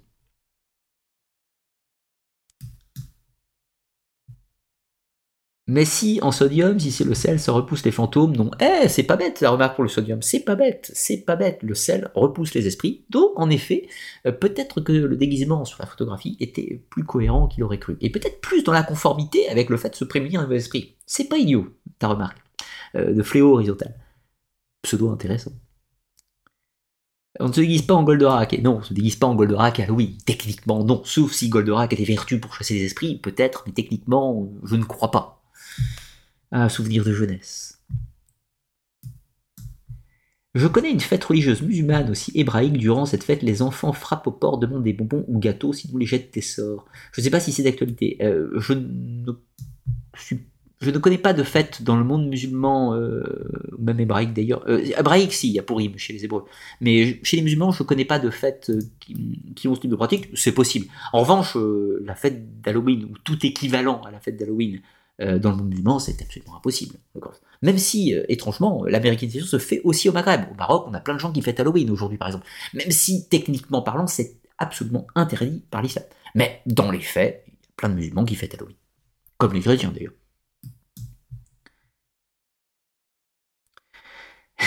Cindy, la blonde qui meurt toujours comme une naze. Oui, c'est vrai que les films d'horreur euh, fut un temps dans les années 90, ils disaient bien tuer la jeune fille blonde en premier. C'était une sorte de code, la fille blonde mourait en premier. C'était étrangement.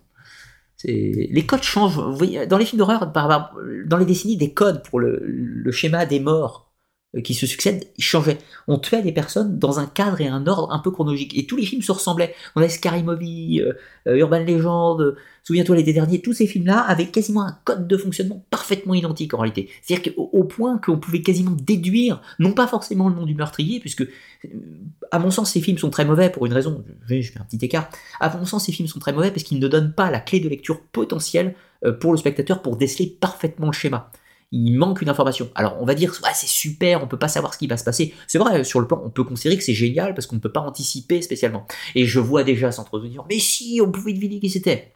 Hmm, vous abusez en réalité, sur certains points.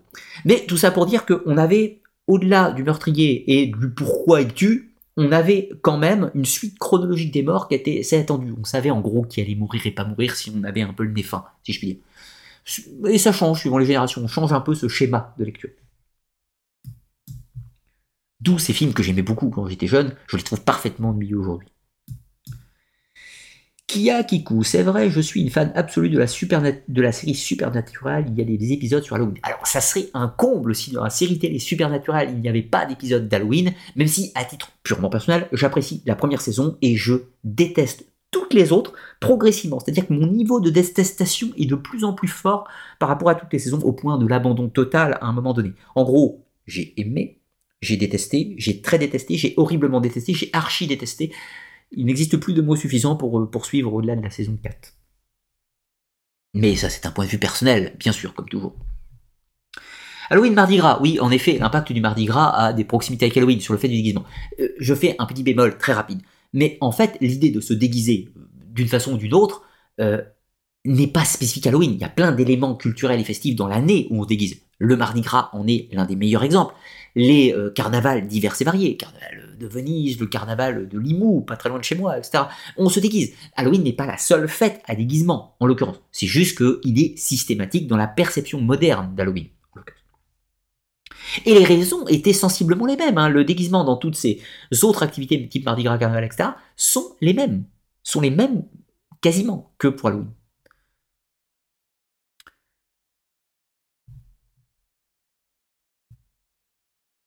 Au Maroc, ce n'est pas étonnant qu'il célèbre Halloween, j'imagine. Je ne vois pas pourquoi c'est pas étonnant spécifiquement au Maroc. Tu pourras peut-être nous dire dans un message.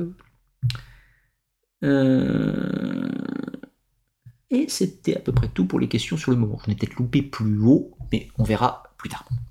Alors, on va passer à la troisième partie. 2h47, ça fait 1h47 que je parle. On est un tout petit peu en retard, mais pas trop ça. Alors, partie 3, Halloween et la société. Partie complexe. On va parler de la religion face à Halloween. On va parler de la sociologie d'Halloween. On va parler d'Halloween en tant que fête séculaire ou fête religieuse, et là ça va être un sujet encore plus complexe que les deux précédents. L'avenir d'Halloween, on va essayer de voir un peu le destin, et ensuite on va parler d'Halloween en tant qu'activité pour la magie et la sorcellerie. Et là nous serons au cœur du sujet bien évidemment de l'Arcane et Mystère du Monde, Web TV qui traite souvent de magie et de sorcellerie ou d'ésotérisme plus largement. Alors, commençons avec les religions face à Halloween, avec cette photo de Anton Sandor Lavey, le pape du néo-satanisme.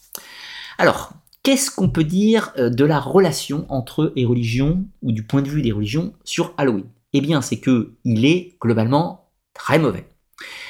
Très mauvais, mais avec quelques petites subtilités. Commençons avec le catholicisme. Je ne dis pas la chrétienté, je dis le catholicisme. Pour les catholiques, Halloween, c'est une fête diabolique, païenne, hérétique, maléfique, malfaisante, qui va précipiter les âmes de tous ceux qui participent en enfer plus ou moins rapidement. Ceci étant dit, pour les catholiques, plus simplement, Halloween est une fête païenne. C'est tout. C'est une fête où on croit au retour des esprits, où on y croit ou on n'y croit pas, mais on fait comme si c'était le cas. Or, c'est ça qui est important du point de vue de l'Église catholique. L'Église catholique, les évêques, les prêtres ont bien conscience que 90% des gens qui fêtent Halloween ne croient pas spécialement en le retour des morts. Ils ont bien conscience que ces gens ne font pas l'apologie du mal en se déguisant en créatures maléfiques. Les évêques, les curés, les prêtres en ont conscience. Néanmoins, ils vont considérer que même si les gens ne le font pas dans un but malveillant, ne le font pas en y croyant, eh bien cela provoque un effet. C'est comme si on ouvrait une porte pour le démon afin que le démon s'infiltre. et donc que cela provoque de mauvaises réactions. Ça, c'est le point de vue de l'Église, de façon plus sobre et plus honnête. Autre chose, l'Église catholique va considérer que Halloween et ses évolutions sont une apologie du macabre. Une apologie du macabre, une apologie des créatures malfaisantes, des créatures malveillantes, et que du coup, on, on, est tiré vers le bas, on est tiré vers les activités malsaines. C'est comme si ça pouvait avoir un effet sur nous de nous pousser vers le bas et de nous écarter de la lumière au sens divin, la lumière de Dieu. Du moins, c'est le point de vue de l'Église catholique. Donc, l'Église catholique s'oppose à Halloween sur le plan culturel et sur le plan religieux. Néanmoins, il n'y a pas un interdit, c'est-à-dire qu'il n'y a pas un édit papal qui dit ne fêtez pas Halloween, si vous voulez. Néanmoins, globalement, les catholiques la déconseillent très fortement. Et de nombreux catholiques, d'ailleurs, font des fêtes en opposition, en opposition pour, euh, ramener les gens un petit peu vers euh, autre chose que Halloween, notamment pour des, activités différentes, c'est-à-dire ok, faites une fête, vous avez envie de vous amuser, faites quelque chose, mais ne vous habillez pas en squelette, euh, habillez-vous en pro chevalier, en princesse. Il y a plein de gens qui font ça en fait pour Halloween, mais ils foutent déjà, ils sont pas forcément chrétiens, mais il y a plein de gens qui se déguisent en princesse et en chevalier Halloween.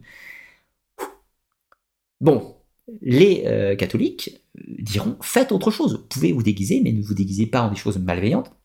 Et n'allez pas sortir, euh, faire les activités macabres d'Halloween, restez chez vous, faites un bon repas, réunissez-vous votre famille, regardez, je sais pas, un truc agréable, et soyez dans la lumière, la bienveillance, la bienfaisance, etc. Donc en gros, ne faites pas Halloween, mais à la place faites autre chose. Attention, les catholiques critiquent le fait. Même les gens qui portent des déguisements qui n'ont aucun lien thématique Halloween, mais qui font les activités classiques d'Halloween, ils considèrent que c'est pareil, c'est macabre. Voilà, donc c'est le point de vue globalement catholique, Halloween est très mal vu. Néanmoins, il y a plein, plein, plein, plein de catholiques qui fêtent Halloween, évidemment. À commencer par tous les Irlandais qui vivent aux Amériques, évidemment. Maintenant, parlons du protestantisme. Alors, le protestantisme, il se trouve que les hasards de l'histoire font les choses bien, c'est que le 31 octobre, c'est la fête de la Réformation. En gros, c'est la fête de la naissance du protestantisme. Et Halloween est une fête satanique aux yeux des protestants. Alors, en fait, on n'est pas très loin de la pensée des catholiques chez les protestants. Les protestants vont dire que Halloween, c'est une fête satanique, le retour des morts, les esprits, tout ça, c'est ouvrir la porte aux démons, tout ceci, c'est le démon, c'est très mal, ça écarte de la foi, etc. Sauf que, ironiquement, il se trouve que Martin Luther, Martin Luther euh, il y a eu l'imposition de sa fête donc au 31 euh, octobre pour fêter la naissance du courant protestantisme, la veille de la Toussaint. La Toussaint n'est pas fêtée chez les protestants, du moins pas dans ces formes-là et sans beaucoup, beaucoup moins de choses. Il n'y a pas le culte de l'idolâtrie des saints. Donc, du coup, la fête de la Réformation se trouve juste avant la Toussaint, c'est une forme de combat déjà théologique qui avait lieu à la Renaissance, ça remonte à loin. Mais du coup, les protestants ne fêtent pas Halloween, le critique autant que les catholiques, mais les catholiques vont dire regardez les protestants, regardez la fête de la réforme, c'est le jour d'Halloween, c'est satanique, c'est diabolique, la réforme est diabolique. Et là, on arrive à des débats théologiques enflammés, c'est absolument fascinant. Donc voilà, protestants c'est comme les catholiques, Halloween c'est très bien. Mais euh, vous vous doutez bien, euh, il y a énormément, énormément de protestants qui fêtent Halloween. Quoique, numériquement, aux États-Unis, ce sont beaucoup plus les catholiques qui fêtent Halloween que les protestants. Très étrangement. Peut-être le fait qu'elles viennent d'une fête dans un environnement catholique, les Irlandais étant catholiques à la base. Au niveau de l'islam, Halloween est une fête polythéiste, satanique, donc haram, et constitue donc un danger mortel pour tous les musulmans qui y participent. Et eh bien là, l'islam ne se dissocie pas tellement du catholicisme et du protestantisme. Eh bien, Halloween, c'est une fête païenne, païenne donc satanique, on ouvre la porte aux démons, à toutes les influences les plus macabres qui soient, mais il rajoute un point, c'est que toutes les personnes qui y participent sont potentiellement en état de gravité pour leur âme, pour leur vie dans la prévue, donc il faut absolument, absolument, absolument pas le faire, évidemment. Ce qui, de la même façon que pour les catholiques et les protestants, n'empêche pas un grand nombre de musulmans, aux États-Unis, en France ou ailleurs, ou même au Maroc, comme je vous disais tout à l'heure, de célébrer Halloween, bien entendu mais les autorités théologiques euh, sont plutôt opposées. Et dans les pays euh, avec un gouvernement euh, de type théocratique, l'Arabie Saoudite, le Qatar, etc., tout ce que vous voulez, là, Halloween, on n'en parle pas. Hein. évidemment, vous, vous doutez, c'est absolument impossible. Impossible. Oh, ça pourrait finir très mal, on va dire, pour les personnes qui le feraient. Alors ensuite, pour le bouddhisme, l'hindouisme et pour le satanisme, bien sûr. Alors, pour les bouddhistes, les pays à majorité bouddhiste du moins, ils ne sont pas concernés par la fête d'Halloween. De plus, ils ont leur propre fête suivante, par exemple Obon, Matsuri au Japon. Alors pour les bouddhistes, en fait, c'est très simple. La plupart des pays bouddhistes, la majorité bouddhiste, c'est-à-dire il y a beaucoup de bouddhistes, la Chine, c'est-à-dire le Japon, c'est-à-dire euh, Thaïlande, Cambodge, Birmanie, etc., ces coins, et le Sri par exemple, ces pays ne sont pas tellement touchés par l'américanisation. Le pays le plus touché par l'américanisation, c'est la Corée du Sud et le Japon. Mais le Japon fête Halloween dans une certaine mesure, déjà parce qu'une bonne partie de la population est chrétienne, paradoxalement, et puis au Japon, les Japonais adorent les fêtes occidentales comme la Saint-Valentin, Noël et Halloween. Donc ils le fêtent, mais c'est une fête purement commerciale au Japon, purement commerciale. Aucun intérêt religieux, etc. Ils ont sinon leur propre fête, euh, comme je vous disais. Mais donc, dans l'environnement bouddhiste, les autorités bouddhistes, Halloween, ça les laisse globalement, ça leur fait ni chaud ni froid, grosso modo. Ensuite, dans l'hindouisme. Alors dans l'hindouisme, eh bien, euh, de la même façon que dans le bouddhisme, les hindous se fichent royalement d'Halloween. En Inde, seul pays hindou hein, globalement, il y a un petit peu de gens qui pratiquent Halloween dans la société, euh, plutôt euh, les classes un peu élitistes de l'Inde, parce qu'ils sont très occidentalisés, très américanisés, mais globalement ça laisse indifférent 98% du pays. Et les autorités hindoues s'en fichent totalement. Et ensuite, les satanistes. Qu'est-ce qu'en pensent les satanistes? Puisque, portons le préciser, pour les chrétiens, les protestants, les musulmans, Halloween est une fête satanique. Mais alors qu'en disent les satanistes? Du, moins qui se revendiquent comme satanistes, je ne parle pas de tous les satanistes, je parle en réalité de l'église de Satan, de Anton Lavey ou ceux qui s'en revendiquent. Eh bien pour Anton Lavey, Halloween est une fête satanique. Il le revendique. C'est une des fêtes les plus importantes du calendrier satanique. C'est le moment de tout un tas de, de, puissances qui se produisent à ce moment-là. Mais mieux que ça, c'est un moment antichrétien par essence. Halloween, c'est le symbole de l'antichristianisme. Donc Anton Lavey revendique évidemment la fête d'Halloween. Tout le monde l'accuse de, mais lui il le revendique. simplement. Donc ils sont d'accord sur un point. Catholiques, protestants et musulmans sont d'accord sur un point avec les sataniques, c'est qu'ils sont d'accord que Halloween est satanique. Comme quoi ça leur fait un point de corrélation. Après, de la dire que euh, Halloween est réellement satanique, eh bien je pense que cela dépend, vous l'aurez compris, des points de vue. Pour un satanique, elle est satanique. Pour un chrétien, elle est aussi satanique. Pour un musulman, elle est aussi satanique. Pour un bouddhiste, il s'en fiche totalement, c'est une fête culturelle. Pour vous, pour moi, eh bien, nous avons tous des opinions variables sur ce point, en l'occurrence. Mais allons plus loin. La sociologie d'Halloween. Là, vous avez une illustration qui vient du film The Crow. The Crow, donc Eric Draven, joué par Brandon Lee, euh, feu Brandon Lee, décédé sur, lors du tournage de ce film. Euh, ce n'est pas un hasard si je mets ce personnage, c'est qu'il revêt une importance toute particulière pour moi, puisque c'est le personnage de fiction préféré de mon meilleur ami, avec qui j'ai célébré un nombre incalculable de fêtes d'Halloween en l'occurrence, et qui se déguisait toujours en The Crow, en l'occurrence. The Crow, référence à ce film-là, spécifique. Alors, la sociologie d'Halloween est intéressante parce qu'elle est totalement multiple, et on va tenter de répondre à plusieurs questions. La première, c'est Halloween et l'américanisation des sociétés. La deuxième chose, c'est Halloween et l'attrait pour le morbide. Ensuite, c'est Halloween, une fête pour qui? Au-delà de l'aspect commercial. Les sorcières, les sorciers, les gothiques, les sataniques, les occultistes, à qui s'adresse Halloween? Et enfin, Halloween, héritage des traditions ou ubérisation. Alors, l'américanisation a plusieurs aspects. L'américanisation, c'est déjà que un. Aux États-Unis, la, euh, fête de la Saint s'est transformée. Elle n'est pas restée tout à fait ce qu'elle était à l'origine. Elle s'est modifiée, elle s'est altérée.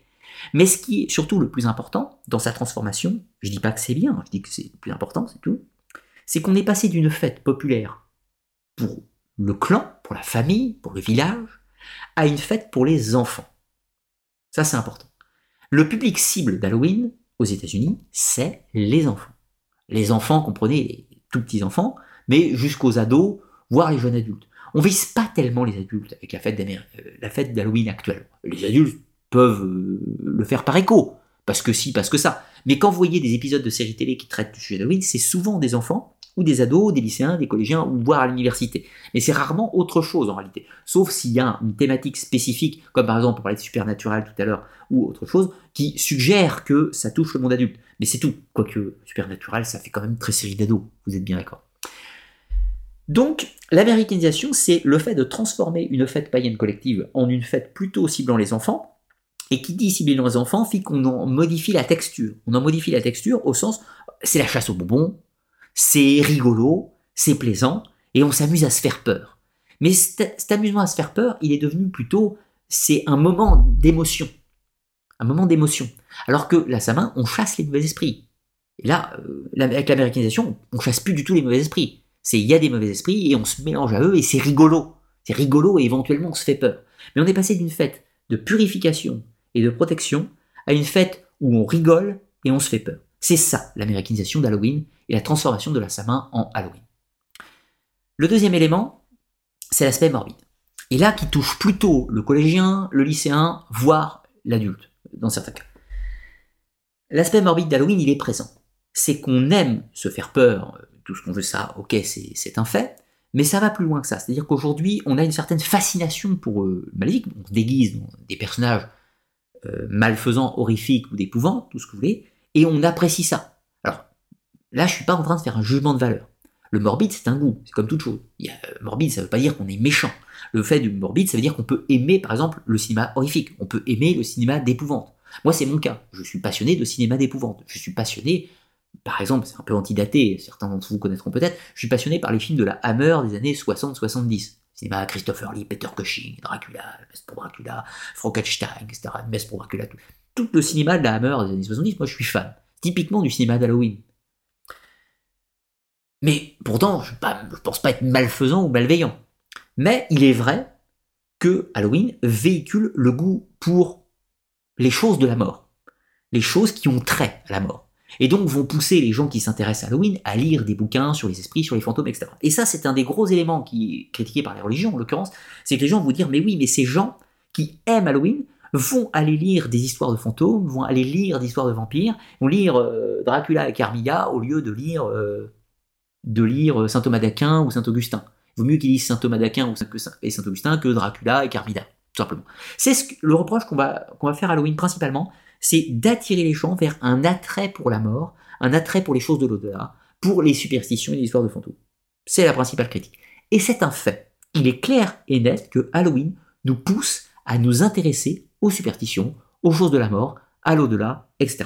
Et particulièrement, c'est mon cas c'est, quand j'étais jeune, une des choses qui m'a attiré euh, dans Halloween, c'est le fait de son lien avec la mort et de son lien avec les choses de ces créatures euh, du folklore et des superstitions, bien entendu.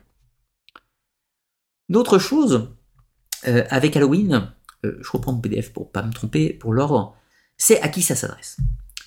Et après, l'ubérisation de la tradition.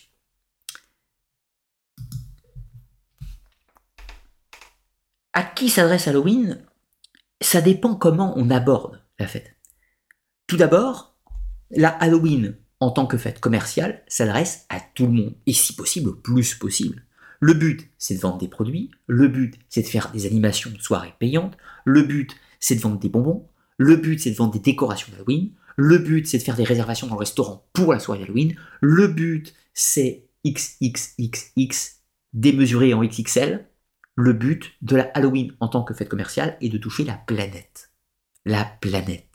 Le but de, cette fête complètement américanisée, ça va dans l'américanisation de la planète et donc de toucher tout le monde. Halloween commercial a une, ambition mondiale, peut-on dire. Maintenant, la Halloween en tant que sabbat, les personnes qui se revendiquent, qui ont une croyance ou un domaine de croyance qui va toucher le néopaganisme, parce que ce sont des personnes qui voilà, euh, croient euh, en des choses qui touchent les divinités de l'Antiquité, ou le lien avec la nature, en panthéiste, etc. Peu importe, toutes les formes de néopaganisme qui existaient. Pour ces personnes-là, Halloween la revêt une importance. Alors ils vont pas l'appeler Halloween, ils vont l'appeler la Samin, la Chamain, euh, etc., quel que soit le nom par rapport à la culture. Mais du coup, c'est la même date. Et c'est des choses en commun. On fait les banquets, etc., c'est les mêmes aliments à la base. Donc ces gens-là ne voient pas la même chose du tout. Pour eux, Halloween, en tant que fête commerciale, ils détestent. Pour Halloween, c'est un moment où la frontière entre le monde des vivants et des morts est plus fine, où on doit faire des salutations pour les ancêtres, on doit consacrer le feu sacré, on doit allumer cette feu, on doit allumer le truc qu'on doit ramener à la maison, on doit manger certains produits, on doit faire des offrandes aux divinités. Donc ces personnes célèbrent aussi Halloween. Sauf qu'ils l'appellent pas comme ça, mais ils le font aussi. Sauf qu'ils n'ont pas du tout le même objectif. Donc les néo-païens sont un public touché par Halloween. Mais ensuite, on a aussi les satanistes. Ben oui, vous avez des personnes qui croient en le diable ou en opposition à la religion. C'est-à-dire des gens qui ne croient pas forcément en l'existence d'une divinité, mais sont opposés, ils se déclarent comme ennemis de la religion catholique ou de l'islam ou peu importe. Eh bien, ces gens vont voir Halloween non, deux types de satanisme. D'abord le satanisme athée, et ensuite le satanisme croyant, c'est-à-dire celui qui vénère le diable, et de l'autre côté, celui qui est athée. Le sataniste athée, lui, son ennemi, c'est la religion chrétienne. Donc, du coup, il célèbre Halloween en tant que symbole antichrétien. Donc, il se déguise, il fait des actions de type satanique, quelles qu'elles soient. J'ai fait une émission sur le sujet si vous voulez en savoir plus. Et il fait ça dans le but de combattre le christianisme. C'est son but. Donc il célèbre Halloween tout à fait naturellement. Donc Halloween s'adresse à lui. Puisqu'il y a un côté profanation dans Halloween, dans une certaine mesure.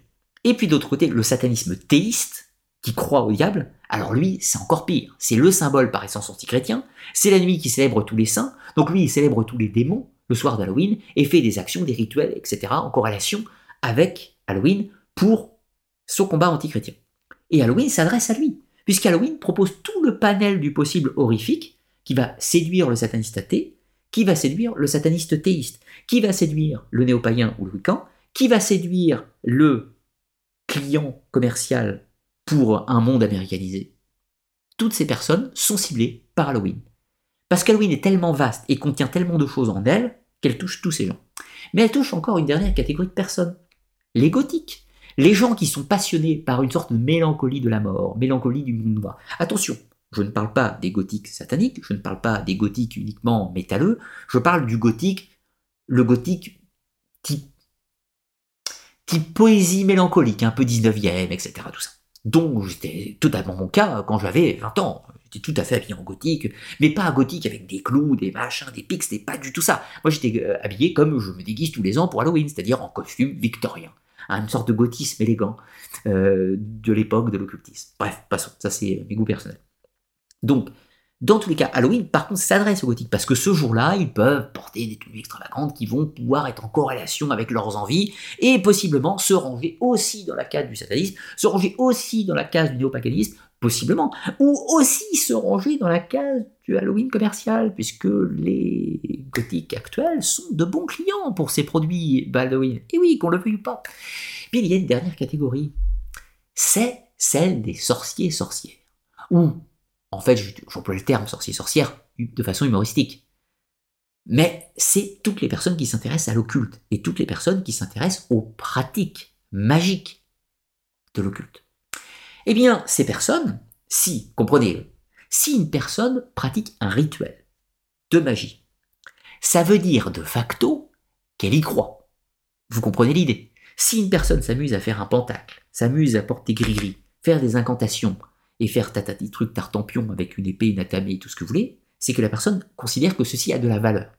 Or, évidemment, si une personne considère que ceci a de la valeur et veut faire des rituels, il est évident qu'elle va choisir en priorité le soir d'Halloween pour le faire. C'est parfaitement logique. Tout simplement parce que c'est dans les croyances le moment où la frontière entre le monde des vivants et des morts est censée être la plus fine. Et donc fatalement, toute personne qui veut se livrer à une opération magique en corrélation avec cette idée-là va le faire le soir d'Halloween. C'est parfaitement normal. Eh bien, Halloween s'adresse aussi parfaitement à eux. Tout à fait naturellement. Donc Halloween peut toucher énormément de gens, si ce n'est à peu près tout le monde. Mais cela amène néanmoins à un autre problème. Puisque là, on pourrait dire que c'est un bon côté. Après tout, Halloween est une fête un peu à la carte où tout le monde peut y trouver quelque chose qui lui convienne. Pourquoi pas? Sauf euh, certains tenants des religions, vous vous doutez. Ceci ça leur crée un combat. Donc ça les occupe aussi. Mais il y a un problème aussi au milieu de ça. C'est l'ubérisation. On a déjà un peu vu le sujet avec l'américanisation. D'une fête avec un symbole de protection, de purification, tout ce qu'on veut, on passe à une fête ubérisée pour les enfants, plus simple, on se fait peur et on rigole. Mais oui, mais le problème, c'est qu'en réalité, vu qu'Halloween s'est ubérisée elle-même. Enfin, la Saint-Main transformée en, Halloween s'est ubérisée. Ça, c'est un fait. Mais le problème, c'est qu'elle contamine toute la planète, progressivement. Et oui, elle contamine. Puisqu'en France, en Lorraine, on a la fête des betteraves grimaçantes. Avec ce feu purificateur dans une betterave. En Suisse, on a cette fête avec la même chose dans un navet. On avait la même chose en Écosse et en Irlande, à la base. On avait la même chose en Belgique. On a la même chose en Bretagne. On a des fêtes des châtaignes sur la péninsule ibérique. On a la fête des morts, les muertos, au Mexique, où on se protège des esprits maléfiques et on honore les défunts. Sauf que toutes ces fêtes-là, elles disparaissent, supplantées par la toute-puissante commerciale Halloween, avec ses squelettes, ses couleurs rouges pétantes dans tous les sens, toutes les traditions subsistantes de l'Europe et d'une partie de l'Amérique sont en train de disparaître, détruites, vaincues par la Halloween américaine totalement ubérisée. Et en fait, ce qui se passe, c'est que en fait, euh, il se passe un petit peu la même chose que quand les religions dominantes du monothéisme ont, réduit à néant le paganisme. Alors je dis pas que les religions monothéistes sont ubérisées, c'est pas du tout ce que je veux dire, vous allez, comprendre un peu plus. Les religions monothéistes sont constituées, elles ont éradiqué les traditions païennes en reprenant tout un tas d'éléments de ces traditions païennes pour les digérer, ce qui fait qu'à l'intérieur, aujourd'hui, je prends l'exemple du christianisme, ce que je connais le mieux, au sein du christianisme, on a tout un tas d'éléments qui en réalité appartenaient au monde païen, préalablement, à commencer par la date de naissance de Jésus, qui vient clairement du mitraïsme. Eh bien, Halloween fait la même chose. Elle a, elle s'est constituée sur ces traditions, elle les a toutes dévorées, ou elle les dévore, elle les supplante, mais contient en son sein certains éléments hérités de toutes ces traditions absorbées. Parfois, ce sont des tout petits éléments infimes, mais ils sont là, en, sommeil, en chrysalide, si on peut dire, à l'intérieur de cette gigantesque fête d'Halloween, toute puissante, mondialisée, et qui va, évidemment, toutes les dévorer progressivement au fur et à mesure du temps. Sauf peut-être certaines traditions autonomes totalement indépendantes, notamment la fête des fantômes en, Chine, euh, et par extension euh, les Obon japonaises, coréennes, etc., tout, tout ce qui se passe dans le périmètre asiatique, où la Chine ayant une puissance commerciale, économique et tout un tas d'autres choses qui lui permet de résister dans une certaine mesure à Halloween et peut-être même d'imposer son modèle euh, concurrent, si je puis dire. On a aussi le cas de la Russie qui a interdit Halloween dans une certaine mesure, du moins à Moscou dans les universités. C'est interdit à l'université en Russie de pratiquer Halloween. c'est interdit. Église orthodoxe, etc. Anti, contre l'américanisation de la société, tout un tas de choses hein, qui, qui s'expliquent. Mais dans tous les cas, ça nous amène à la question suivante que, je voulais aborder. J'y vais pour euh, vérifier si je ne me trompe pas. Fête séculaire ou religieuse? En fait, on va répondre à, l'autre question, c'est-à-dire l'avenir d'Halloween avant. Là, vous avez une gravure ancienne d'Halloween face à une gravure moderne. Ce n'est pas une critique, hein. d'ailleurs, c'est pour constater une évolution. Et là, j'aime bien le déguisement parce qu'on est dans le cadre thématique d'Halloween, avec des gens qui se déguisent en fantômes, en ghouls, ou en créatures maléfiques de la nuit, et nous sommes dans euh, le sujet. Alors, l'avenir d'Halloween, il est lequel? Eh bien, l'avenir Win, c'est qu'il va dévorer les autres traditions, c'est ce que je disais, et il va euh, intensifier sa puissance commerciale. Alors aujourd'hui, on a beaucoup de voix de gens qui se lèvent, moi notamment, à mon petit niveau, bien sûr, mais il y a tout un tas d'autres gens bien plus importants qui le disent. Halloween est devenu une fête purement commerciale et vide de sens. Mais ce sont des cailloux dans l'océan qui sont jetés. La toute-puissante machine de guerre commerciale d'Halloween est inarrêtable est inarrêtable au sens elle gagne du terrain, elle est de plus en plus omniprésente. Présence, l'américanisation de la société est de plus en plus présente. C'est le cas en France. L'américanisation de la société aujourd'hui est omniprésente. Vos références culturelles, à vous tous, mais même à moi, on, pense immédiatement à des choses comme Game of Thrones, des séries, Stranger Things, etc. Ce sont toutes des séries américaines. La plupart des films et des séries qu'on regarde sont américains. La musique que beaucoup de gens écoutent est principalement américaine, du moins à minima anglo-saxonne. Les trucs qu'on mange, dans une certaine mesure, sont américains. Donc l'américanisation de la société est un fait. On est pour, on est contre, ça c'est un autre sujet, mais c'est un fait. Donc l'américanisation se fait dans tous les domaines et Halloween n'échappera pas à la règle. Il va supplanter et se développer encore plus. Le problème c'est que plus Halloween se développe, plus elle subérise, plus ça devient une machine commerciale à vendre du produit dans tous les sens, et plus elle perd sa nature d'origine.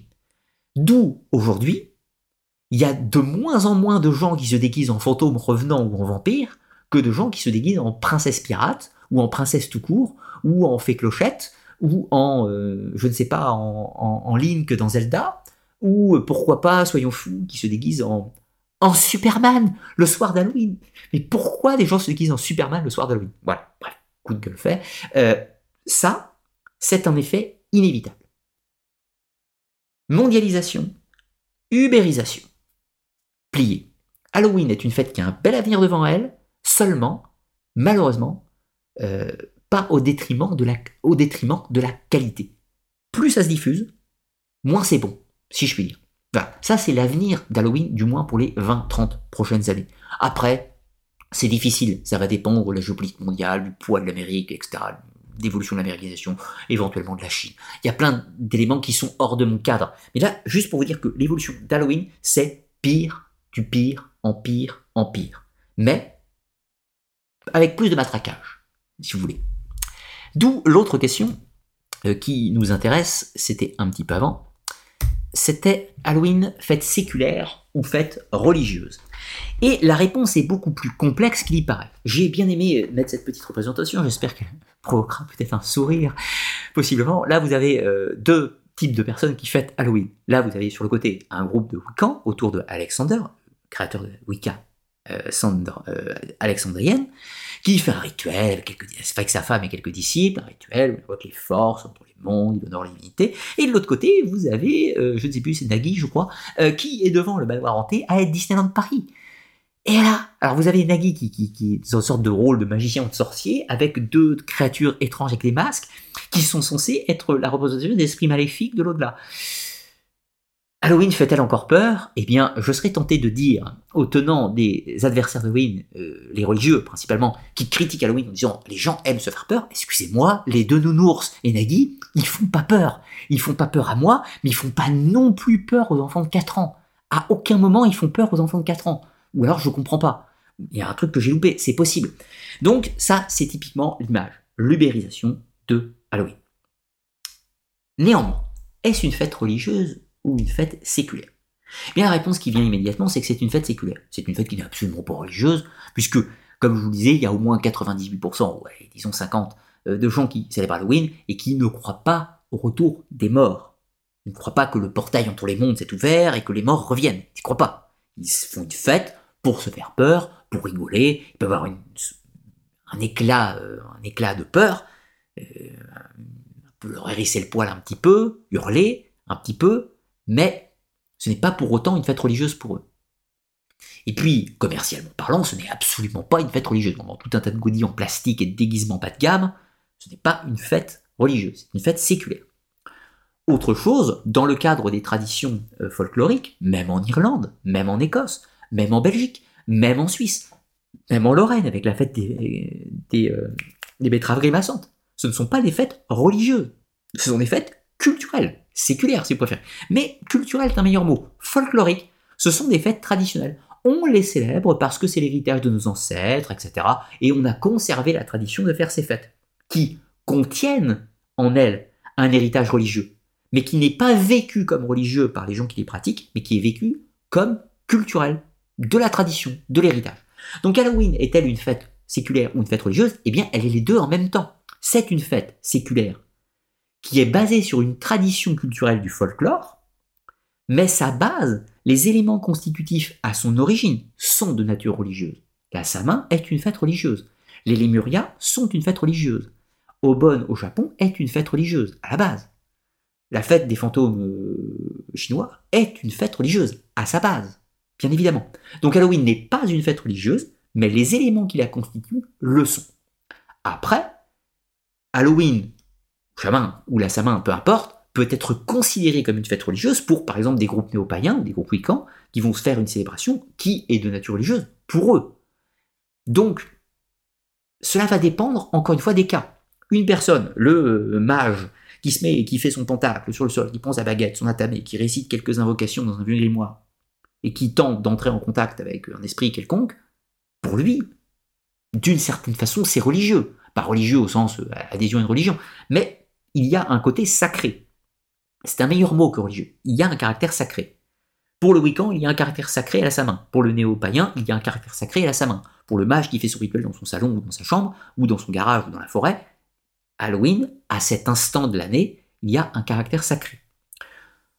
Pour un chrétien convaincu qui ne célèbre surtout pas Halloween parce que c'est diabolique, eh bien pour lui aussi il y a un caractère sacré. Un caractère plutôt désacralisé en l'occurrence. Mais du coup, qui renforce sa croyance. Pour lui, se produit actuellement dans la rue, l'œuvre du diable. Et donc pour lui, ça a un caractère religieux. Pour le sataniste, ça a un caractère religieux, quelle que soit sa religion. Pour le musulman, pareil, qui va, mon Dieu, des activités diaboliques ou païennes, eh bien pour lui aussi, c'est une activité sacrée au sens diabolique, etc. Donc, c'est une fête religieuse pour plein de personnes, et c'est une fête séculaire pour plein de personnes, mais à sa base, elle est présentée comme une fête séculaire de façon commerciale, mais a des éléments constitutifs religieux. Voilà, je me suis un petit peu étendu sur le sujet, mais pour expliquer que ce n'est pas simple, tout simplement. Et nous arrivons au dernier point que je voulais aborder vous dans cette conférence, c'est-à-dire Halloween et la magie sorcellerie. Pourquoi des gens font des rituels le soir d'Halloween? Pourquoi les gens font des séances de spiritisme le soir d'Halloween? Pourquoi les gens font parfois des sacrifices le soir d'Halloween Eh bien, les réponses sont assez simples en réalité. Toutes les personnes qui pratiquent de la magie, de la sorcellerie, ou peu importe les mots que vous voulez employer, ou du spiritisme, magnétisme, peu importe, Halloween est une date importante pour eux. Pourquoi? Eh bien, parce que justement, c'est une date de l'année où la frontière entre les mondes est censée être fine, ce n'est pas la seule, en réalité il y a deux dates dans l'année, c'est la Beltane ou la Walpurgis, le 1er mai, dans la nuit du 31 avril au 1er mai, et l'autre, les deux portes de l'année, donc la euh, Beltane pour, le, pour le, 31 avril, 1er mai, et euh, Halloween pour le 31 octobre, 1er novembre. Pourquoi je dis 31 avril, 1er mai, et pourquoi je dis 31 octobre, 1er novembre? C'est la nuit du 31. Ah oui, c'est la nuit. C'est la nuit, donc c'est le passage de l'un à l'autre. C'est toujours la nuit, les deux fêtes. Dans les deux cas, on fait des feux purificateurs, euh, on remercie les esprits, on les honore, etc. et on les chasse pour les mauvais. Dans les deux cas. Traditionnellement, c'est les deux fêtes dites de la sorcellerie. C'est-à-dire que dans les temps anciens, la sorcellerie des campagnes, au Moyen-Âge, etc., les sorcières se réunissaient lors de ces dates. Les traditions païennes ont toujours fait des célébrations particulières lors de ces dates. Donc, il est tout à fait naturel que les gens qui recherchent la pratique de pouvoir dit occulte ou dit magique fassent exactement la même chose que leurs ancêtres. Et donc, Halloween est une date tout à fait privilégiée pour cela. Si ce n'est que les objectifs ne sont pas les mêmes. La Beltane, en 31 euh, au 1er mai, c'est une fête où on est dans la période d'ascension de la lumière. C'est la fête qui coïncide symboliquement avec la Pâque, hein, l'idée. Vous voyez l'idée générale. Donc c'est le moment où le printemps est arrivé, c'est le printemps où le soleil gagne en puissance, la lumière gagne en puissance, donc on fait des rituels de purification bien sûr, mais on appelle aussi les forces cosmiques positives, afin de se renforcer, afin d'être en pleine gloire, si on peut dire. Et puis inversement, la Halloween, la Samin, 31 octobre, c'est une fête beaucoup plus noire. C'est l'arrivée des jours sombres, le soleil perd en intensité, perd en puissance, les forces du mal gagnent de la puissance. Donc c'est un moment où les protections doivent être beaucoup plus importantes pour se prémunir des influences négatives. Mais c'est également un moment favorisé par les mages noirs, par les personnes qui veulent mettre en place des activités dites maléfiques. Pourquoi? Parce que techniquement parlant, dans les deux portes de l'année, c'est la porte où les influences maléfiques sont les plus fortes, ou du moins vont commencer à être puissantes. Alors que la porte de Beltane, les influences négatives sont les plus faibles, puisque le soleil est tout puissant. On est toujours dans ce cycle euh, magique lié sur les cycles de la nature, lié sur le cycle de la saison, etc. Donc, d'une certaine façon, on pourrait dire que Beltane est typiquement solaire comme puissante, et inversement, euh, on pourrait dire que, que Halloween est beaucoup plus saturnienne, beaucoup plus noire, d'où ses couleurs, etc. Tout ça. D'ailleurs, euh, les symboliques des couleurs dans la Halloween ou dans la semaine, c'est le noir à l'orange. Aujourd'hui, on dit l'orange, mais c'est à cause de la citrouille. C'est à cause de la citrouille que, que, que, la couleur d'Halloween c'est orange. Eh bien, peut-être pas tellement en fait, puisque si on revient un tout petit peu avant, désolé, excusez-moi, je passe quelques diapos euh, sur cette symbolique du orange, mais ça me semble important. Clac. Là, vous avez trois photos, aucune ne représente la fête d'Halloween. Quelles sont les deux couleurs prédominantes? Le noir, le orange, dans les trois cas. Et si on rajoute Halloween, ça fait dans les quatre cas. Et sans compter toutes les autres fêtes que je ne vous ai pas présentées. Donc, la couleur noire et orange d'Halloween, on a beau nous raconter dans tous les sens que c'est une influence de la fête des morts mexicaines, que c'est à cause de la citrouille ou que c'est à cause de tout un tas euh, de choses, je me dois euh, d'exprimer mon désaccord. Mon désaccord, je pense que s'il y a bien un symbole d'Halloween qui restait authentique, c'est ses couleurs. Le orange, qui est typiquement la lumière que produit dans le noir une flamme de bougie qui va émettre son rayonnement sur une surface particulière. Donc je pense que les couleurs d'Halloween sont loin d'être anodines et que en fait c'est un vestige de ce qui existe depuis très très très très très très longtemps en l'occurrence. Mais dans tous les cas, Halloween est une fête complexe. une fête complexe qu'on ne peut pas prendre à la légère. Alors on peut aimer, pas aimer, ça vous comprenez, j'ai pour but de dépasser un petit peu la simple question d'aimer bien ou de pas aimer. L'idée c'est de faire une émission culturelle, donc de comprendre tout ce qu'il y a derrière, tout ce qu'il y a au-delà de la question simplement. Qu'est-ce que recouvre le sujet d'Halloween? Eh bien c'est vaste, j'espère vous en avoir livré un aperçu. Évidemment, pour aller beaucoup plus loin, on pourra en parler des heures. Mais je pense qu'on a dit l'essentiel de la complexité du sujet, du fait que c'est une fête qui peut s'adresser à tout le monde. Et j'insiste aussi sur ce point. Si vous-même vous êtes néo-païen, certains d'entre vous, j'imagine que c'est le cas, ne critiquez pas Halloween, parce que c'est grâce à Halloween que vous avez un vestige des pratiques qui existaient dans des temps anciens. Donc d'une certaine façon, vous avez besoin d'Halloween pour que vous puissiez ressusciter votre propre tradition qui se cache à l'intérieur d'Halloween. Si vous aimez bien Halloween tout court, parce que vous aimez bien passer un bon moment, vous déguiser, vous amuser, eh bien tant mieux, c'est super, mais ne donnez pas non plus des pigeons du commerce, si je puis. Si vous êtes un, un mage, si vous pratiquez des rituels de magie, ne faites pas des rituels maléfiques, c'est très mal. Le choc en retour, ça vous retombera dessus. Mais si vous faites des activités sympathiques, Halloween est essentiel pour vous, évidemment. Si vous êtes gothique comme moi, enfin comme moi, fut un temps, et vous aimez bien l'époque victorienne, l'époque des occultistes et vous costumez, faites-le, prenez un petit moment de plaisir pour vous, peu importe. Halloween peut s'adresser à tout le monde. Elle peut déplaire, mais elle peut aussi être multiple. Elle a de nombreux visages. Moi, pour Halloween, je ne me déguise pas en zombie, je ne me déguise pas en vampire, etc. Je me déguise en ce que j'aime bien, qui est une passion diverse et variée. Et Halloween, c'est l'occasion de l'année pour le faire, tout simplement. Voilà ce que je voulais vous dire pour Halloween. Maintenant, je vais prendre un petit peu vos questions euh, que vous pourriez avoir sur le sujet. J'ai mis quelques barres dans le chat, mais de la même façon, hein, si vous aviez euh, posé des questions un petit peu avant, je vais, retourner les sonder.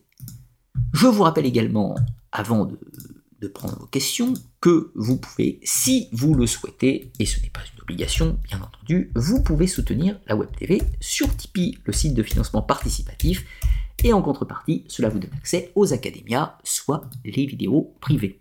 Plus longues, plus techniques, tout simplement, vous connaissez, euh, vous connaissez la musique. Alors, je remonte un petit peu et je lis un peu vos messages.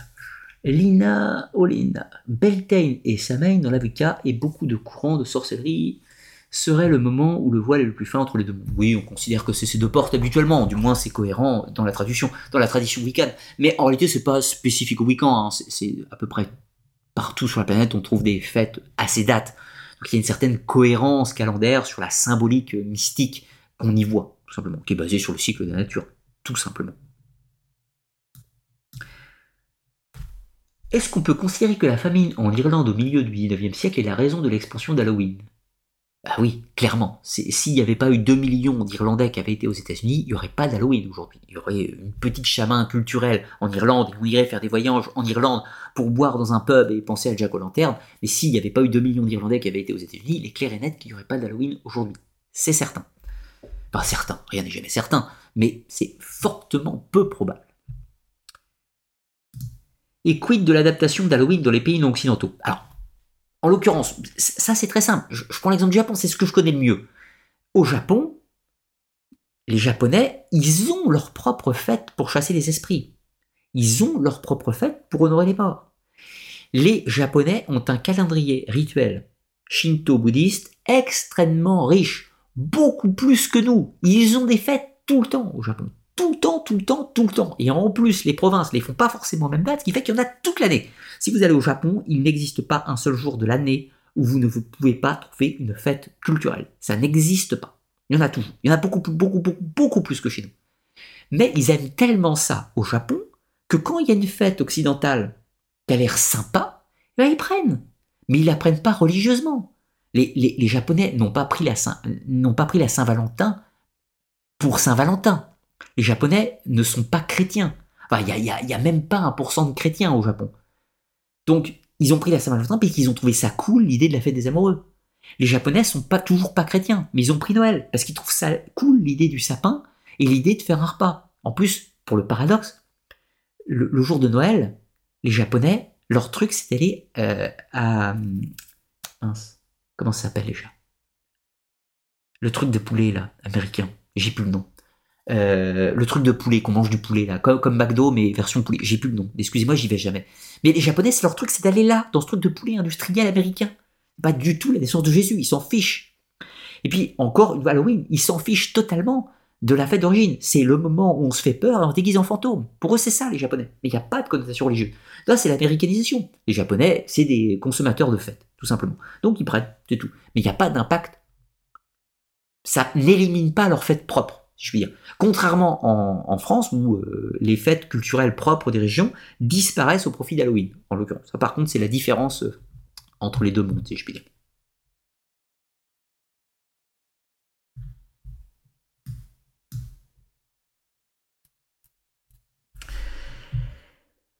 Question de Clo-Clo. Question croyez-vous au diable? Un jour il va apparaître pour régler les comptes car on l'accuse souvent à tort. Pauvre diable.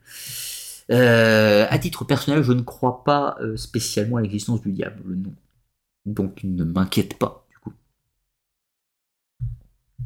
Alors, je regarde un petit peu plus haut.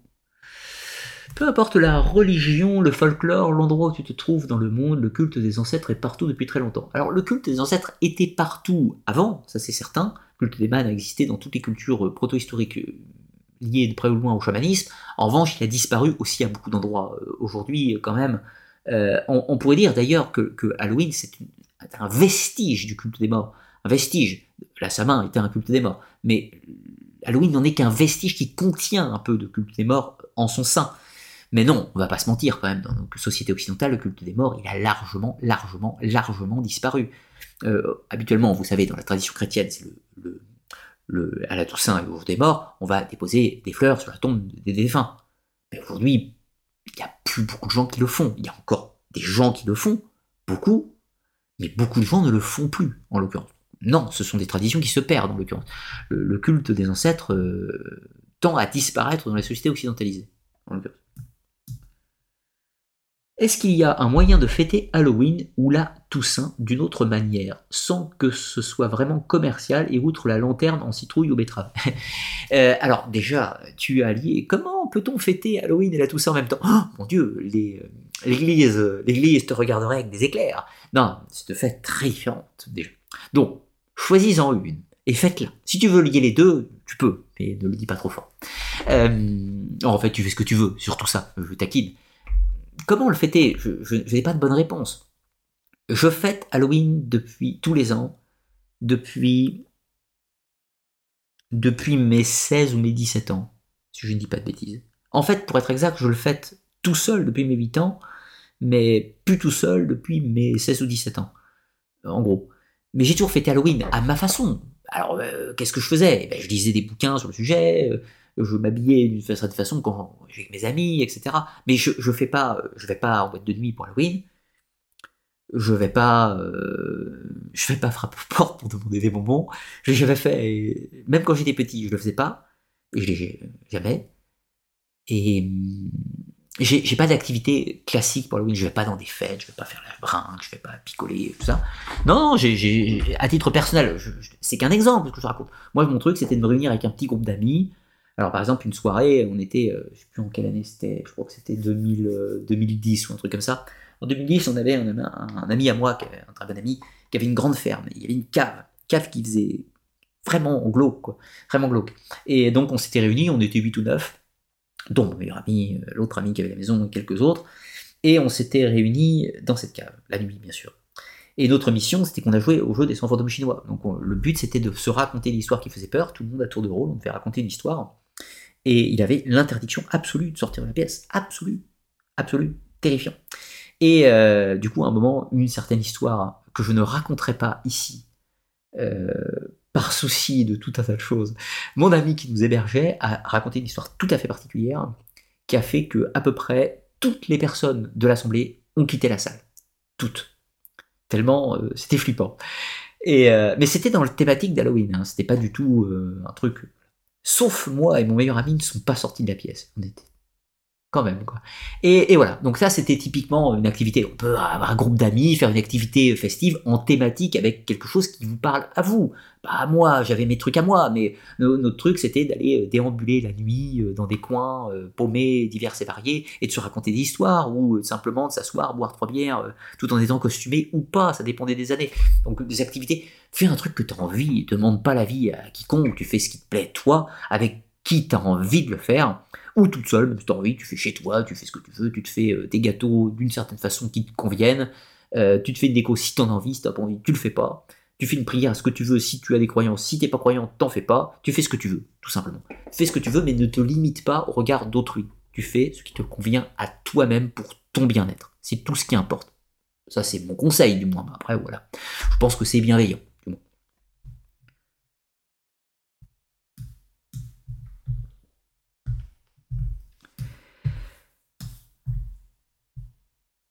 L'ignorance et la découverte sont les plus beaux cadeaux du monde, mais les récits, les récits de Ludwig sont les plus beaux cadeaux de l'univers. C'est très gentil pour euh, ton compliment, je ne sais pas si c'est les plus beaux, mais en tout cas, ils sont faits avec, euh, avec bienveillance, encore une fois, avec passion. S'ils te plaisent, tant mieux.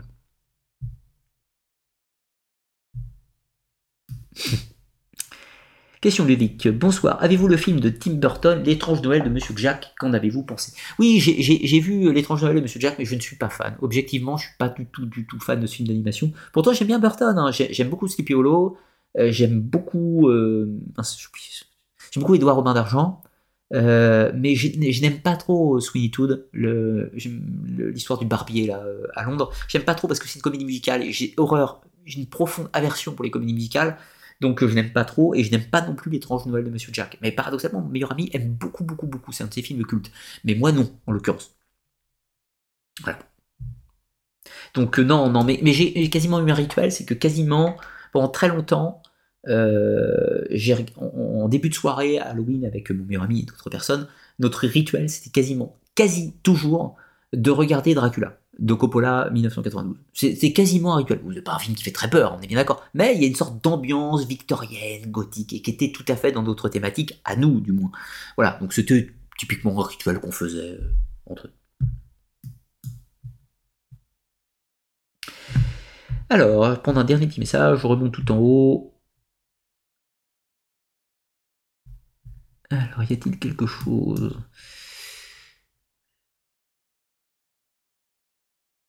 Euh, ah, euh, c'est pas une question, mais je vais le prendre parce que je pense que ça pourrait intéresser plusieurs personnes. Lorraine nous dit Je suis passionné des œuvres de Stephen King, mais je ne me trouve pas morbide pour autant. Oui, je comprends parfaitement. Je me trouve pas morbide non plus. Enfin, je, ne pense pas. Vous avez remarqué, je vous apprends rien. J'aime bien par exemple la couleur noire. J'aime bien. Alors là, je suis pas en noir, je suis une sorte de bleu marine foncé, mais ça fait un peu noir. Ma décoration est un petit peu sombre. Euh, mais mon logo de ma chaîne est noir, euh, mon tableau que j'ai là-bas, la petite elfe qui fait partie de mon logo de chaîne, il est noir, euh, mon logo d'Astrolabe il est noir, avec fond blanc, j'ai plein de vêtements noirs, pas toujours, je m'habille aussi avec de la couleur, vous le voyez si vous me suivez sur Facebook ou sur Instagram, je m'habille pas tout le temps noir, je, m'habille pas en gothique, mais j'aime bien l'ambiance, j'aime bien la nuit, je suis passionné par la lune, par la nuit, passionné par euh, le cinéma de la meurt que je je suis passionné par euh, Le nom de la rose, je suis passionné par euh, les livres de Stephen King, avec l'histoire d'une petite ville du Maine, etc. Cimetière, Peur bleue, etc. Enfin, plein d'œuvres de Stephen King. J'aime beaucoup Anne Rice, les chroniques des vampires, etc. Donc, on va pas se mentir. Par exemple, un exemple, ça va répondre à ta problématique, hein. du moins ton questionnement ou ton affirmation. je lis très peu de romans très très peu de romans. Pourquoi? Parce que c'est déjà une question temporelle, j'ai tellement de bouquins à lire que, je lis peu de romans, mais tous les romans que je lis, c'est quasiment... J'ai une bibliothèque sur le vampirisme, de romans vampiriques extrêmement vaste. Non, vous ne trouverez pas Twilight dans ma... Non, nous, oubliez, il n'y a pas Twilight dans ma, bibliothèque des vampires. Mais il y a tous les grands classiques de l'époque, Le Vampire de Polidori, Dracula, d'autres adaptations de Dracula, d'autres vampires un peu plus anciens, du Jacques Sergent, un peu plus moderne, etc. Il y a beaucoup de choses tous les romans gothiques, 19e, etc., ça je lis beaucoup. Les histoires euh, de Théophile Gautier, etc., toutes les histoires un peu surréalistes, euh, épouvantes un petit peu l'époque, ça c'est ma littérature. Est-ce que je suis morbide pour autant? Non, j'aime bien l'histoire de la nuit, j'aime bien l'histoire de fantômes, j'aime bien le folklore et les superstitions, j'aime bien l'ésotérisme, j'aime bien l'occultisme. C'est cohérent, on va pas se mentir. Donc est-ce que je suis morbide pour autant? Non, je ne pense pas. J'aime ces histoires. J'aime ces histoires, je les trouve fascinantes, je les trouve poétiques. Morbide, c'est un mot qui est utilisé de l'extérieur en tant qu'adversaire. Vous aimez les choses qui ont lié à la mort. Mais on peut trouver une sorte d'élégance, une sorte de beauté dans tout ça. C'est ça typiquement euh, que j'appelle le style un peu gothique victorien, c'est trouver la, la, beauté dans la mélancolie de la nuit. Un petit peu l'idée. Donc non, je pense pas que tu es morbide, c'est pas parce que tu aimes Stephen King et les histoires qui font peur, ou les films d'épouvante, je pense pas que c'est ce qui nous définit comme morbide. Ceux qui sont morbides, c'est ceux qui ont une attrait, fascination pour la mort, au sens euh, au sens qui peut pousser à une nature un peu psychopathique. Là, autre chose, ça sera encore un autre domaine qui dépasse ma compétence. Donc, à titre personnel, je ne me considère pas du tout comme morbide, et je ne te considère pas non plus comme morbide. Je pense qu'on peut aimer ces choses-là. Euh, les chroniques des vampires d'Anne Rice, c'est pas morbide. Ça parle de vampires et ça tue des gens. Évidemment, c'est un roman de fiction qui traite du vampirisme. C'est pas morbide pour autant. Il y a une sorte de mélancolie, encore une fois. Typiquement le gothique victorien. Voilà, un petit peu cette idée-là. Voilà, voilà. Nous aurons terminé, euh, nous avons terminé pour ce soir. J'espère que vous aurez passé un, bon moment, j'espère que vous aurez appris des choses, j'espère que ça aura éveillé votre curiosité. Peut-être ferez-vous quelque chose, peut-être ferez-vous quelque chose pour la soirée d'Halloween au 31 octobre. Peut-être faites-vous la chaman, peut-être irez-vous en forêt faire un rituel week-end, peut-être euh, vous déguiserez-vous en une créature diverse et variée euh, de l'au-delà pour aller à une soirée. Peut-être vous déguiserez-vous en princesse pirate, en Superman, en Batman ou en tout un tas d'autres créatures du monde de Marvel ou DC Comics, des choses que je déteste au plus haut point. Je déteste le Marvel et DC Comics. Je suis désolé pour tous ceux qui sont fans de DC Comics et Marvel, mais ça fait partie, c'est au-delà de ma compétence de dire que, je, déteste, je déteste Marvel et DC Comics. C'est dit, je m'en excuse. Euh, enfin non, je m'en excuse pas, c'est mon avis, j'ai le droit, tout simplement. Mais tout ça pour dire que voilà, vous ferez bien ce que vous avez envie. Mais en tout cas, cela vous poussera peut-être à la réflexion sur tout ce qui se passe, sur ces anciens feux purificateurs, ces anciens rites pour chasser les esprits, et surtout à ces couleurs des lanternes qui n'étaient pas là pour rien euh, dans les époques du passé. Halloween est un héritage, un héritage multiple, qui prend de nombreux visages, et libre à vous d'en faire ce que vous souhaitez. Sur ce, je vais vous souhaiter une très bonne soirée. Merci à tous d'avoir répondu présent. Un grand merci aux modérateurs. Je ne sais pas s'il y a eu du travail sur la modération, mais en tout cas, merci euh, à eux tous d'avoir été présents pour ce live ce soir. Et moi, je vous dis à la semaine prochaine pour une nouvelle vidéo euh, qui sera évidemment une vidéo de l'Academia. Sur ce, je vous dis à très bientôt et à la semaine prochaine.